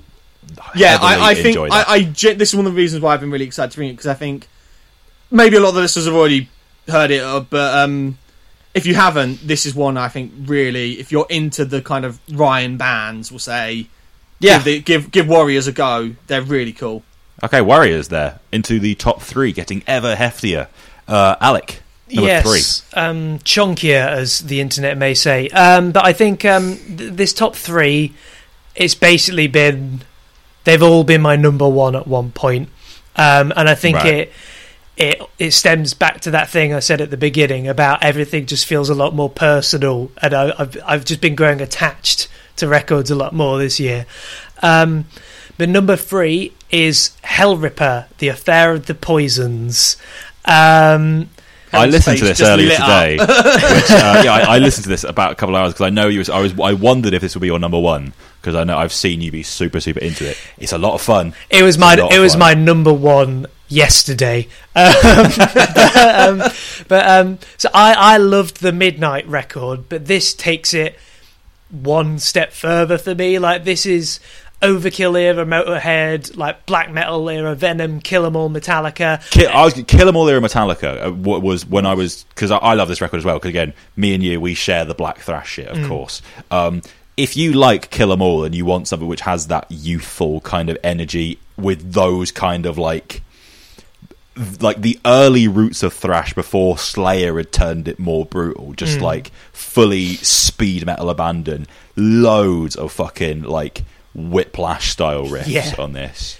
And the thing is, uh, that makes like it sounds new. Like it makes it sound like I'm hearing it for the first. Like it makes it sound like Kill 'Em All doesn't exist. Like every time I put this on, I drive like a dickhead. Like when I'm like I caught myself going like. Like I, I need to be careful as well because I only got my license recently, and I just looked at the speedometer and I was like, "Shit!" and then just went, blood orgy of the she devils and just and just kept driving. Like it's just it's so infectious. There's so many just these razor sharp riffs and these these chantalong choruses. It's like black and thrash's permission to land. It's just these old ideas packaged into something just so full of life and exuberant and just ready to fucking go. Like everything you're like Hexennacht like just chanting Hexennacht is just so oh that, that like the the Lemmyism that opens Vampire's grave. right It, it makes me laugh a lot. yeah oh my god it's so Lemmy and like he knows what he's doing he's he's made this just for me I'm sure like um Yeah, but- for people unaware, Hellripper is uh, what I think is a one man act Yeah. from Glasgow. It's just this it's it's this Scottish dude who's about like 21 or something just writing the most snotty charged up fucking black and roll and he's brilliant at it. Yeah, like, and then it's just that thing, like, even at the end, the last song, what's it called, like, the hanging tree, because you got like eight, like seven songs of this like black and thrash stuff, but then at the end, it's like, oh wait, well, I can kind of write a uh, a fucking great, just like a straight up black metal song as well. Here you go, um, and just closes it on that. Like I just, yeah, I. I the, uh, this might be the best black and thrash album I've ever heard. Like I, I, I've listened to it every week for about five or six months or something. Um, yeah, it's it's fucking incredible. Yeah, Hellripper then number three. Sam. Uh, my number three is Spanish love songs, Brave Faces. Everyone. Wow, I Only was three? sure that would be number one. It, it it was number one until my number one album came out. Okay, well, But, anyway, um, Spanish love songs, take us away. Any like if there was an album to sum up the mood for 2020, it's opening an album with a line on any given day I'm a six of ten. like just that kind of just like uh like again I can't really add much to Spanish love songs that Ryan hasn't already said, but I this band the brutal honesty to his songwriting, the vulnerability, the way he'll put himself out there and he's not ashamed of it. Um, his lyrics he comes up with like that are really bleak but catchy. The the, the like I said, the it won't be this bleak forever. Yeah, right. And then I hope you're right. Kick is such a downtrodden song that sounds fucking like a fucking rock anthem, but it's about addiction and horrible shit. It's it's the way they can make stuff that sound is so that is so emotionally draining, sound so big. I think it's just where the songwriting um, like talent comes in with Spanish love songs. Everything on this, the fact this is like th- this is their third album. This is eh, like the Wonder Years comparisons are really easy to make, and this is clearly their suburbia. And the fact if they're going to continue on that Wonder Years trajectory and go on to do a, a Greatest Generation album next, I cannot wait for what Spanish love songs do next. Um, these songs sound amazing live. I saw them twice in one day earlier this year. I saw Dylan do an acoustic set in a record store, which was incredible, where he just pretty much did all new songs, really stripped back, and him doing these songs in that stripped back fashion sounded incredible. And then I saw them after several beers with mates at the Forum Spot the Menzingers, and it was just so like again for the music that is so emotionally draining, such a sort of uplifting moment, but yeah, Spanish love songs are brilliant. This album is brilliant, and they're going to go on to do something incredible. And just ending the album with the with the just dropping the title of the album at the end with the brave faces, everyone again. Such a way to sum up the feeling of this year is just like It- it put on a brave face and just Yeah. suck it up and like keep going. It definitely set the stall for the tone that everyone should have. Um, Yes. Yeah. Okay. Like I said, I'm I'm shocked that's not number one, but we'll, we'll see what comes next. Um, number two, then, Alec. It give me your second best album of the year. It is Sex, Death, and the Infinite Void by Creeper. Um, I forget that this album is like 40 minutes long. Like, I always. yeah, same, same. Yeah, I was about to say it flies by. Yeah, I'm always like, thi- I I always think, oh, it's like Damnation and a Day by Cradle of Filth, right? Where it's like two days long or something. um, but like the, um, just the, the ground it covers. I'm sure Ian will be stoked with the Cradle of Filth comparison. but like, I, I'm just I'm always shocked when it's when it's done, um, and it's just it's just such a gorgeous album. Like I, I love the reinvented Creeper. Like nobody is doing this. They you know they they completed pop punk essentially, leveled up. They're now making spooky meatloaf Britpop. Like everything they turn their hand to on this record they just completely own it. Like "Be My End," it's the best My Chemical Romance song since 2006. All My Friends, this like what what was that sharp intake of breath for Sam? Uh, I've I my MCR things that we'll do and my chemical romance late, at a later point. I'm sure. I, I've got a lot of things to say about that band. okay, um, but like all my friends, like just this gorgeous heart on sleeve piano ballad. Like Anna, like what the fuck is Annabelle? Like the first time I heard that. Ah, like I thought I was going mad. Um, like I just, I, I just, I just had to check. Just, like, what are they doing? Um, and then the Thorns of Love, you know, with the clipping Cupid's wings. Ah, That guitar solo is so Like- good. yeah, again, if, to, to touch on the interlude thing because that's it feels like the sticking point for people who don't like this album. Um, if you remove that one from that moment of that song, that solo does not have that No. much power. Yeah. yeah. like it- Absolutely. it, works. Yeah, and, and just on the interludes as well, it's like Cradle of Filth are one of my favourite bands, so I'm all for a good hammy. Um, Yeah, me and you are probably interlude. slightly better equipped to deal with it. Yeah, but I, I think the thing is, I think people have made a bit of a big deal about how, how shit they are because it's like if you don't think they're very good, they're like ten seconds. Um, Yeah, that's the other thing. is you can skip them if you don't Yeah. want to listen to them. The only one you can't skip is the Thorns of Love one. But again, you need it. that makes that moment. Yeah, um, and I also I, I do think there's been a bit of a, a, a big overreaction um, on the kind of I guess the the change Creeper have made to you know new Creeper. You know, like they've had these elements in their sound since a stranger. Like apart from the Britpop thing, I guess that's that's new.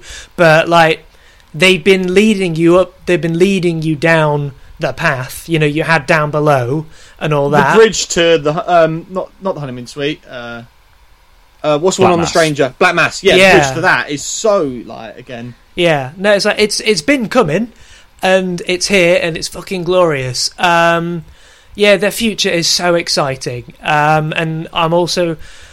I think it's been about three years to the day since I've last seen them because I last saw them at Shepherd's Bush on uh, the Theatre of Fear tour. So I'm just gagging for Yeah. for Creeper to just I don't know.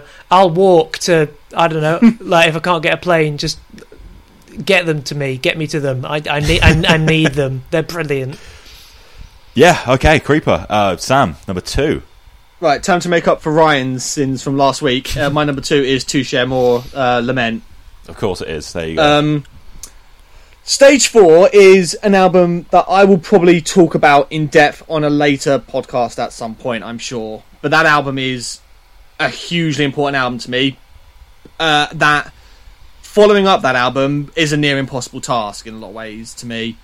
But Touche have gone and just done the best they damn could at following up an album that I think is so special. Um, this is a really good aftermath album to that album, essentially. Whereas that album is dealing with the imme- essentially the immediate effects of the grief of what happened to vocalist Jeremy Bolm and losing his mum to cancer. And this album kind of looks at the long term effects of that several years later. Um, songs like "I'll Be Your Host," which is him basically saying that he hates how people come up to him on tour and say, "Your album did this to me. It's done that," and he's like, he feels like he's having to bear their burden, and he will do it, but it is hard for him. You've got the opening track, "Come Heroine," which is where the, the main hook to that from Peaks of Blue, "Come Heroine," where he basically like where he fell in love after it, and that helped that helped pull him out of the the dark place he was in. Again, like Spanish love songs, this is just a really, really vulnerable, emotional album.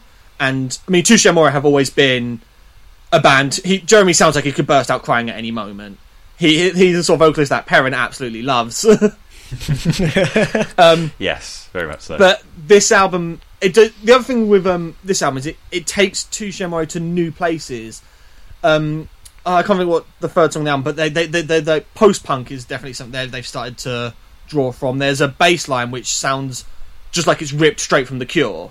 Um, Yeah, I, as someone who I don't like Touche Amore for some of the reasons established, um, those kind of elements, uh, I, I, I didn't particularly vibe with this album either, but like it, those elements stood out to me and kind of like made Yeah. me think cool. Because the, like the thing with Touche on this album is again, as someone who is not really a fan, and I've kind of observed because I knew it was going to be a noteworthy album in regards to it was the follow up to one of the albums of the decade, kind of on mass. Like Stage Four has that place for people, um, and it was interesting to see the apathy would be too strong a word, but I almost feel like for some people, Stage Four com- like did what it needed to do to such an extent. Yeah, it- that like they, I say, they, it they was- kind of completed like melodic, emotive hardcore on that. And how do you go yeah. from there? And I and I, you know, it doesn't have the kind of magnitude that Stage Four does, but I will completely kind of back you on in the sense that the kind of if it's not an upwards kind of leap, the sideward steps to taking think in this is- different things are more striking. going to be a stepping stone onto where they go next. I think. Hmm. I think on the next up, like Amore, their songs are on average about two minutes long. They they they write short, snappy, emotional, hardcore songs. Whereas this album, one of the first singles they released from it was Limelight, which is over five minutes long. Which I was like, oh my god, a Touche Amore going prog, and that I think is where I think that's where their future lies in that sort of territory, where they're going to start to expand on things and draw out things. I mean, that song is, I think, this again the highlight of the album for me. It's a, it builds to the to this incredible guest spot from I can't remember the vocalist name because I don't like Manchester Orchestra much, but when he comes in and you've got him and Jeremy's vocals overlapping, and it just it's this really amazing crescendo. Um, and then yeah, the I think it's just such a really stand-up moment on an album that I think is absolutely incredible. It like I say, it having to follow stage four was always going to be a weight on this album that it's going to struggle with because when a band releases such a defining album, the next one after that is always I think often always looked upon. I mean, there's more eyes on Touche, I guess. People are going to be judging it harsher, but considering I love this kind of emotional hardcore, this is just Touche Amore still being the best at it. Yeah, yeah. I mean, and shout out Ross Robinson as well. Oh yeah, production job is incredible. Like, a few years of, of uh, controversial album kind of production jobs. It's a nice way to put it. yes, um, I'm with you on those albums, Perrin. You know that. yeah, I, I, know you are, but uh, plenty of people aren't. But yeah, it, again, good to see him doing something that can be agreed upon. Um, yes. Right. Business time. Album of the year uh, Alec, so number you, one. You just made me think of Flight of the Conchords. That's the first, that's the, the, first time I've thought about them in about ten years. Um, no, so my my my number one. Um, it was my number two for ages. Um, uh, you've probably guessed what it is, Perrin, because it's a glaring omission in my list. Um, but yeah, it was it was number two a few days ago, uh, and then I put it on, and in the first song you get to the chorus, and it's just the take one small comfort that may be left. Yes, okay. I and was wondering. I, I, didn't know what it was, but I, yes, it's Endarkenment by Anaal Nathrakh. Like this is what I have always wanted Anaal Nathrakh to sound like. So. I it's just an album of forging towards the sunset, pretty much. Like, Basically, yeah. That was the first Anaal Nathrakh song I heard uh, when it came out, which was what, like 2012? 12, yeah. yeah. And that set the bar for me. Um, and everything, I, I went back, I you know, I, I, followed them after that, and nothing quite scratched the itch. And I think Anaal Nathrakh on the on the purely chorus front, yeah. Like, I mean, you know, like choruses on every fucking record apart from yeah. Necro because it's purposefully not chorus based. Um, but like in, in terms of the, the, the, it's the best one. Uh, in terms of the universal appeal, um, yeah, like this, it was like holy fuck. Yeah, that that could that felt like the one to throw at people constantly, and then Forward came along and had the kind of like groove, uh, like floor filler kind of angle to it, and now suddenly you have an album of what is that like accessible but no less terrifying. Yeah, yeah, no, and like with uh, Nathrakh, like I, I don't think there's any one of their albums that I go and listen to regularly, or if I do, I listen to it, and there are peaks and troughs for me. And I think they've got some like great standout songs, but this for me is the first Anaal Nathrakh album that I just I have to play on repeat, and I just can't stop listening to it. Um, and I think, yeah, kind of describing the sound of it, you, you, can almost fall into a hole of tautology a little bit because you just go, oh, oh, it's so fucking brutal, it's so heavy, it's so disgusting, it's so visceral. Um, but they've just kind of become the kind of the blackened, brummy, strapping young lad. Like it's this hyper aggressive, industrial tinged, blackened death metal with these insane, wailing, kind of like priest, maiden on occasion King Diamond um, mm. kind of clean vocals, and I just I can't get over how triumphant yet just fucking bleak this album is. Like it's the end of the world, but the pig's got cocks in its eyes, and it's it's never sounded so good. Like um, in my notes as well, like when I was listening to it, I was like, I I literally put Sam libidinous best metal metalcore riff ever, and they're not even trying. Um, it's so good. like oh, every oh. every Empiricon metalcore band wishes they could write that riff. yeah, right. And like Requiem, that just heartbreaking melody on the on the guitar and the kind of keys little bit yeah, in mm. the background as well. And like isn't Dave Hunt? Doesn't he work at a uni or something? Like something like that. He, he- Yeah. like, he, I think he, he was doing like a master's degree for years. So yeah, he's a very he's a scholarly dude, which I think very much shows in everything about kind of the the tenets of kind of what is going on in Nathrakh. They're quite a wise sort of band in a way. Yeah, like, you get hilariously so because it's wrapped up in barbed wire comedy. But yes, yeah, like, part of what made it my album of the year.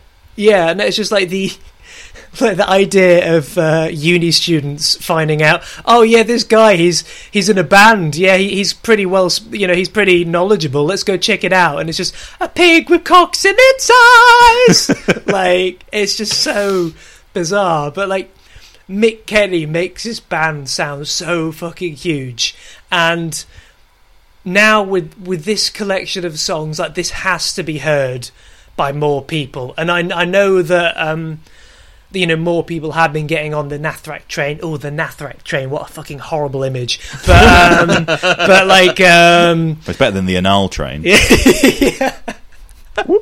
but but um but it, it just has to be it it needs to be heard by more like get them on tour with Slipknot get them on tour with System of a Down you know fuck The thing with the thing with that though is like, I like I, I agree on a purely but having seen Nathrakh live many times, I've rarely seen like venue equipment that can handle how heavy they are. Like every single time I've ever seen them, they've broken a speaker just for being too fucked up, and that I love that that will always live with them forever as well, no matter how like insanely huge these songs become. no I mean you know fuck it you know get get them on tour with Five Finger Death Punch why not um but like this is the best Nathrakh I've ever sounded to my ears I think yeah, I think it's the best album. It's my favorite album of the year. Um, I also think uh, I, I don't know if I'm uh, maybe kind of maybe overestimating how access quote unquote accessible it is. Because you know like we had Lamb of God on in the car the other day and I said to my fiance I was like oh, I really like it because you know his vocals you can really you can hear what he's saying. And she's like what are you talking about? Just because she, uh, she doesn't listen to metal. Um, but like um, this to me is like the the extreme metal entry point, the best extreme metal entry point since like the Satanist. I think just because it is brutal, it's horrible, but those choruses, I I I can't understand how if you like metal and you can ha- you can kind of deal with it sounding a bit horrible because it doesn't sound like shit. It sounds incredible, but like it's heavy. Like I just can't understand how you how you couldn't gravitate towards this if you wanted something more, if you wanted something filthier, if you wanted something more full on. This is it. Awesome. Yeah, I mean, it's Hollywood fucking extremity. The thing with me and Nathrakh is this is my album of the year.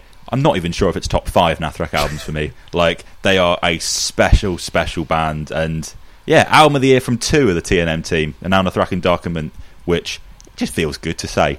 Um, on that note, Sam, album of the year. I, I'm sure I know what it is. Most people do, if it's Yeah. not Spanish love songs. But give me a number one. There's Code Orange underneath in it. Yeah. Just, I mean, right. Code Orange. I've loved Code Orange for a good few years. For like since I'm King, I like the moment I hmm. heard I'm King, I was like, this band is special. This is they're gonna just be the band. And seeing them grow over each album, and to the point where they can just release an album like Underneath, which is an album that does it all. Terrifyingly heavy at times, massive choruses, the biggest mosh parts. Like, I'm more th- the, thing that sticks to the album is the first time I listened to it when it came out. It was midnight. I was just laying in a room. I had my headphones on because I was like, I want to listen to it properly.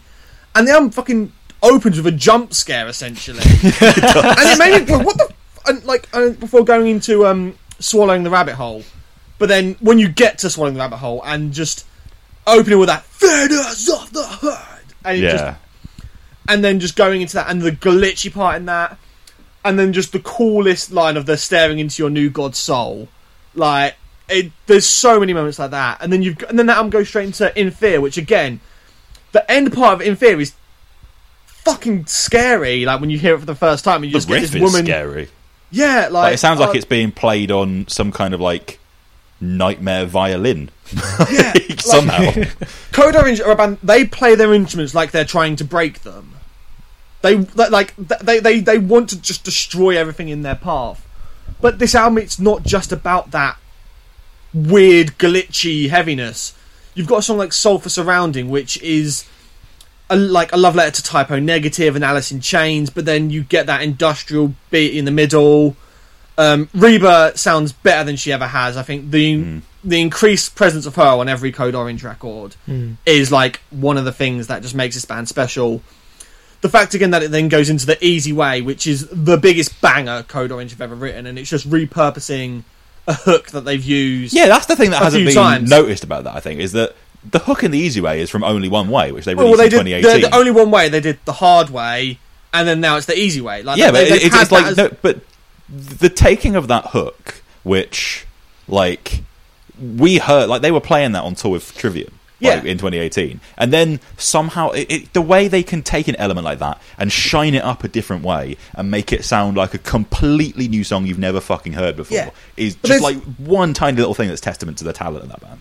there's so much of it. The whole little like nowhere to run voice sample that they used that was used on the um, Free Knives. Like they, they, there's so much continuity to this band where all the samples and glitches don't just appear once. They they are used throughout. And I mean, I am King, not I am King. Uh, Forever was such a game changer of a record, and again, it's one like on the like again like with Touche, it was kind of like, oh, how are they going to top that? I didn't have that worry with Code Orange because like, there's no way Code Orange are going to just reinvent the rulebook again. They they they they're nothing. They they are not bound by any kind of limitations. They'll do whatever the fuck they want. Jamie is the most ambitious, driven person. Like the the title track, which like again, Uh, like going completely different route for how they closed the album this time. Not trying to recapture that insane ending to Forever, where it just cuts off.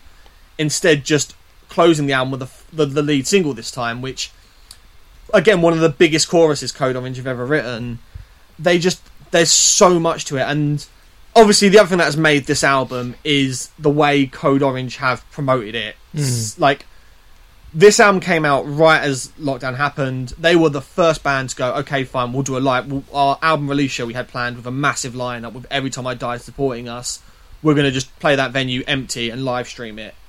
And I remember watching that thinking, like, how are they going to play these songs live? How are they going to do the glitches? And they just go, that's how we do it. And it's so incredible to see this band who have gone from this four piece I saw playing in the Fighting Cocks in Kingston um, to uh, like uh, with every album, it's like let's add a new member in now. So at some point they're going to be at some point they're going to have more members than Slipknot. I'm convinced, like the way they're going. Um, but it's how they utilize these members as well. It everything feels like it has a place in the band. It's not just an element that's tacked on for the sake of it.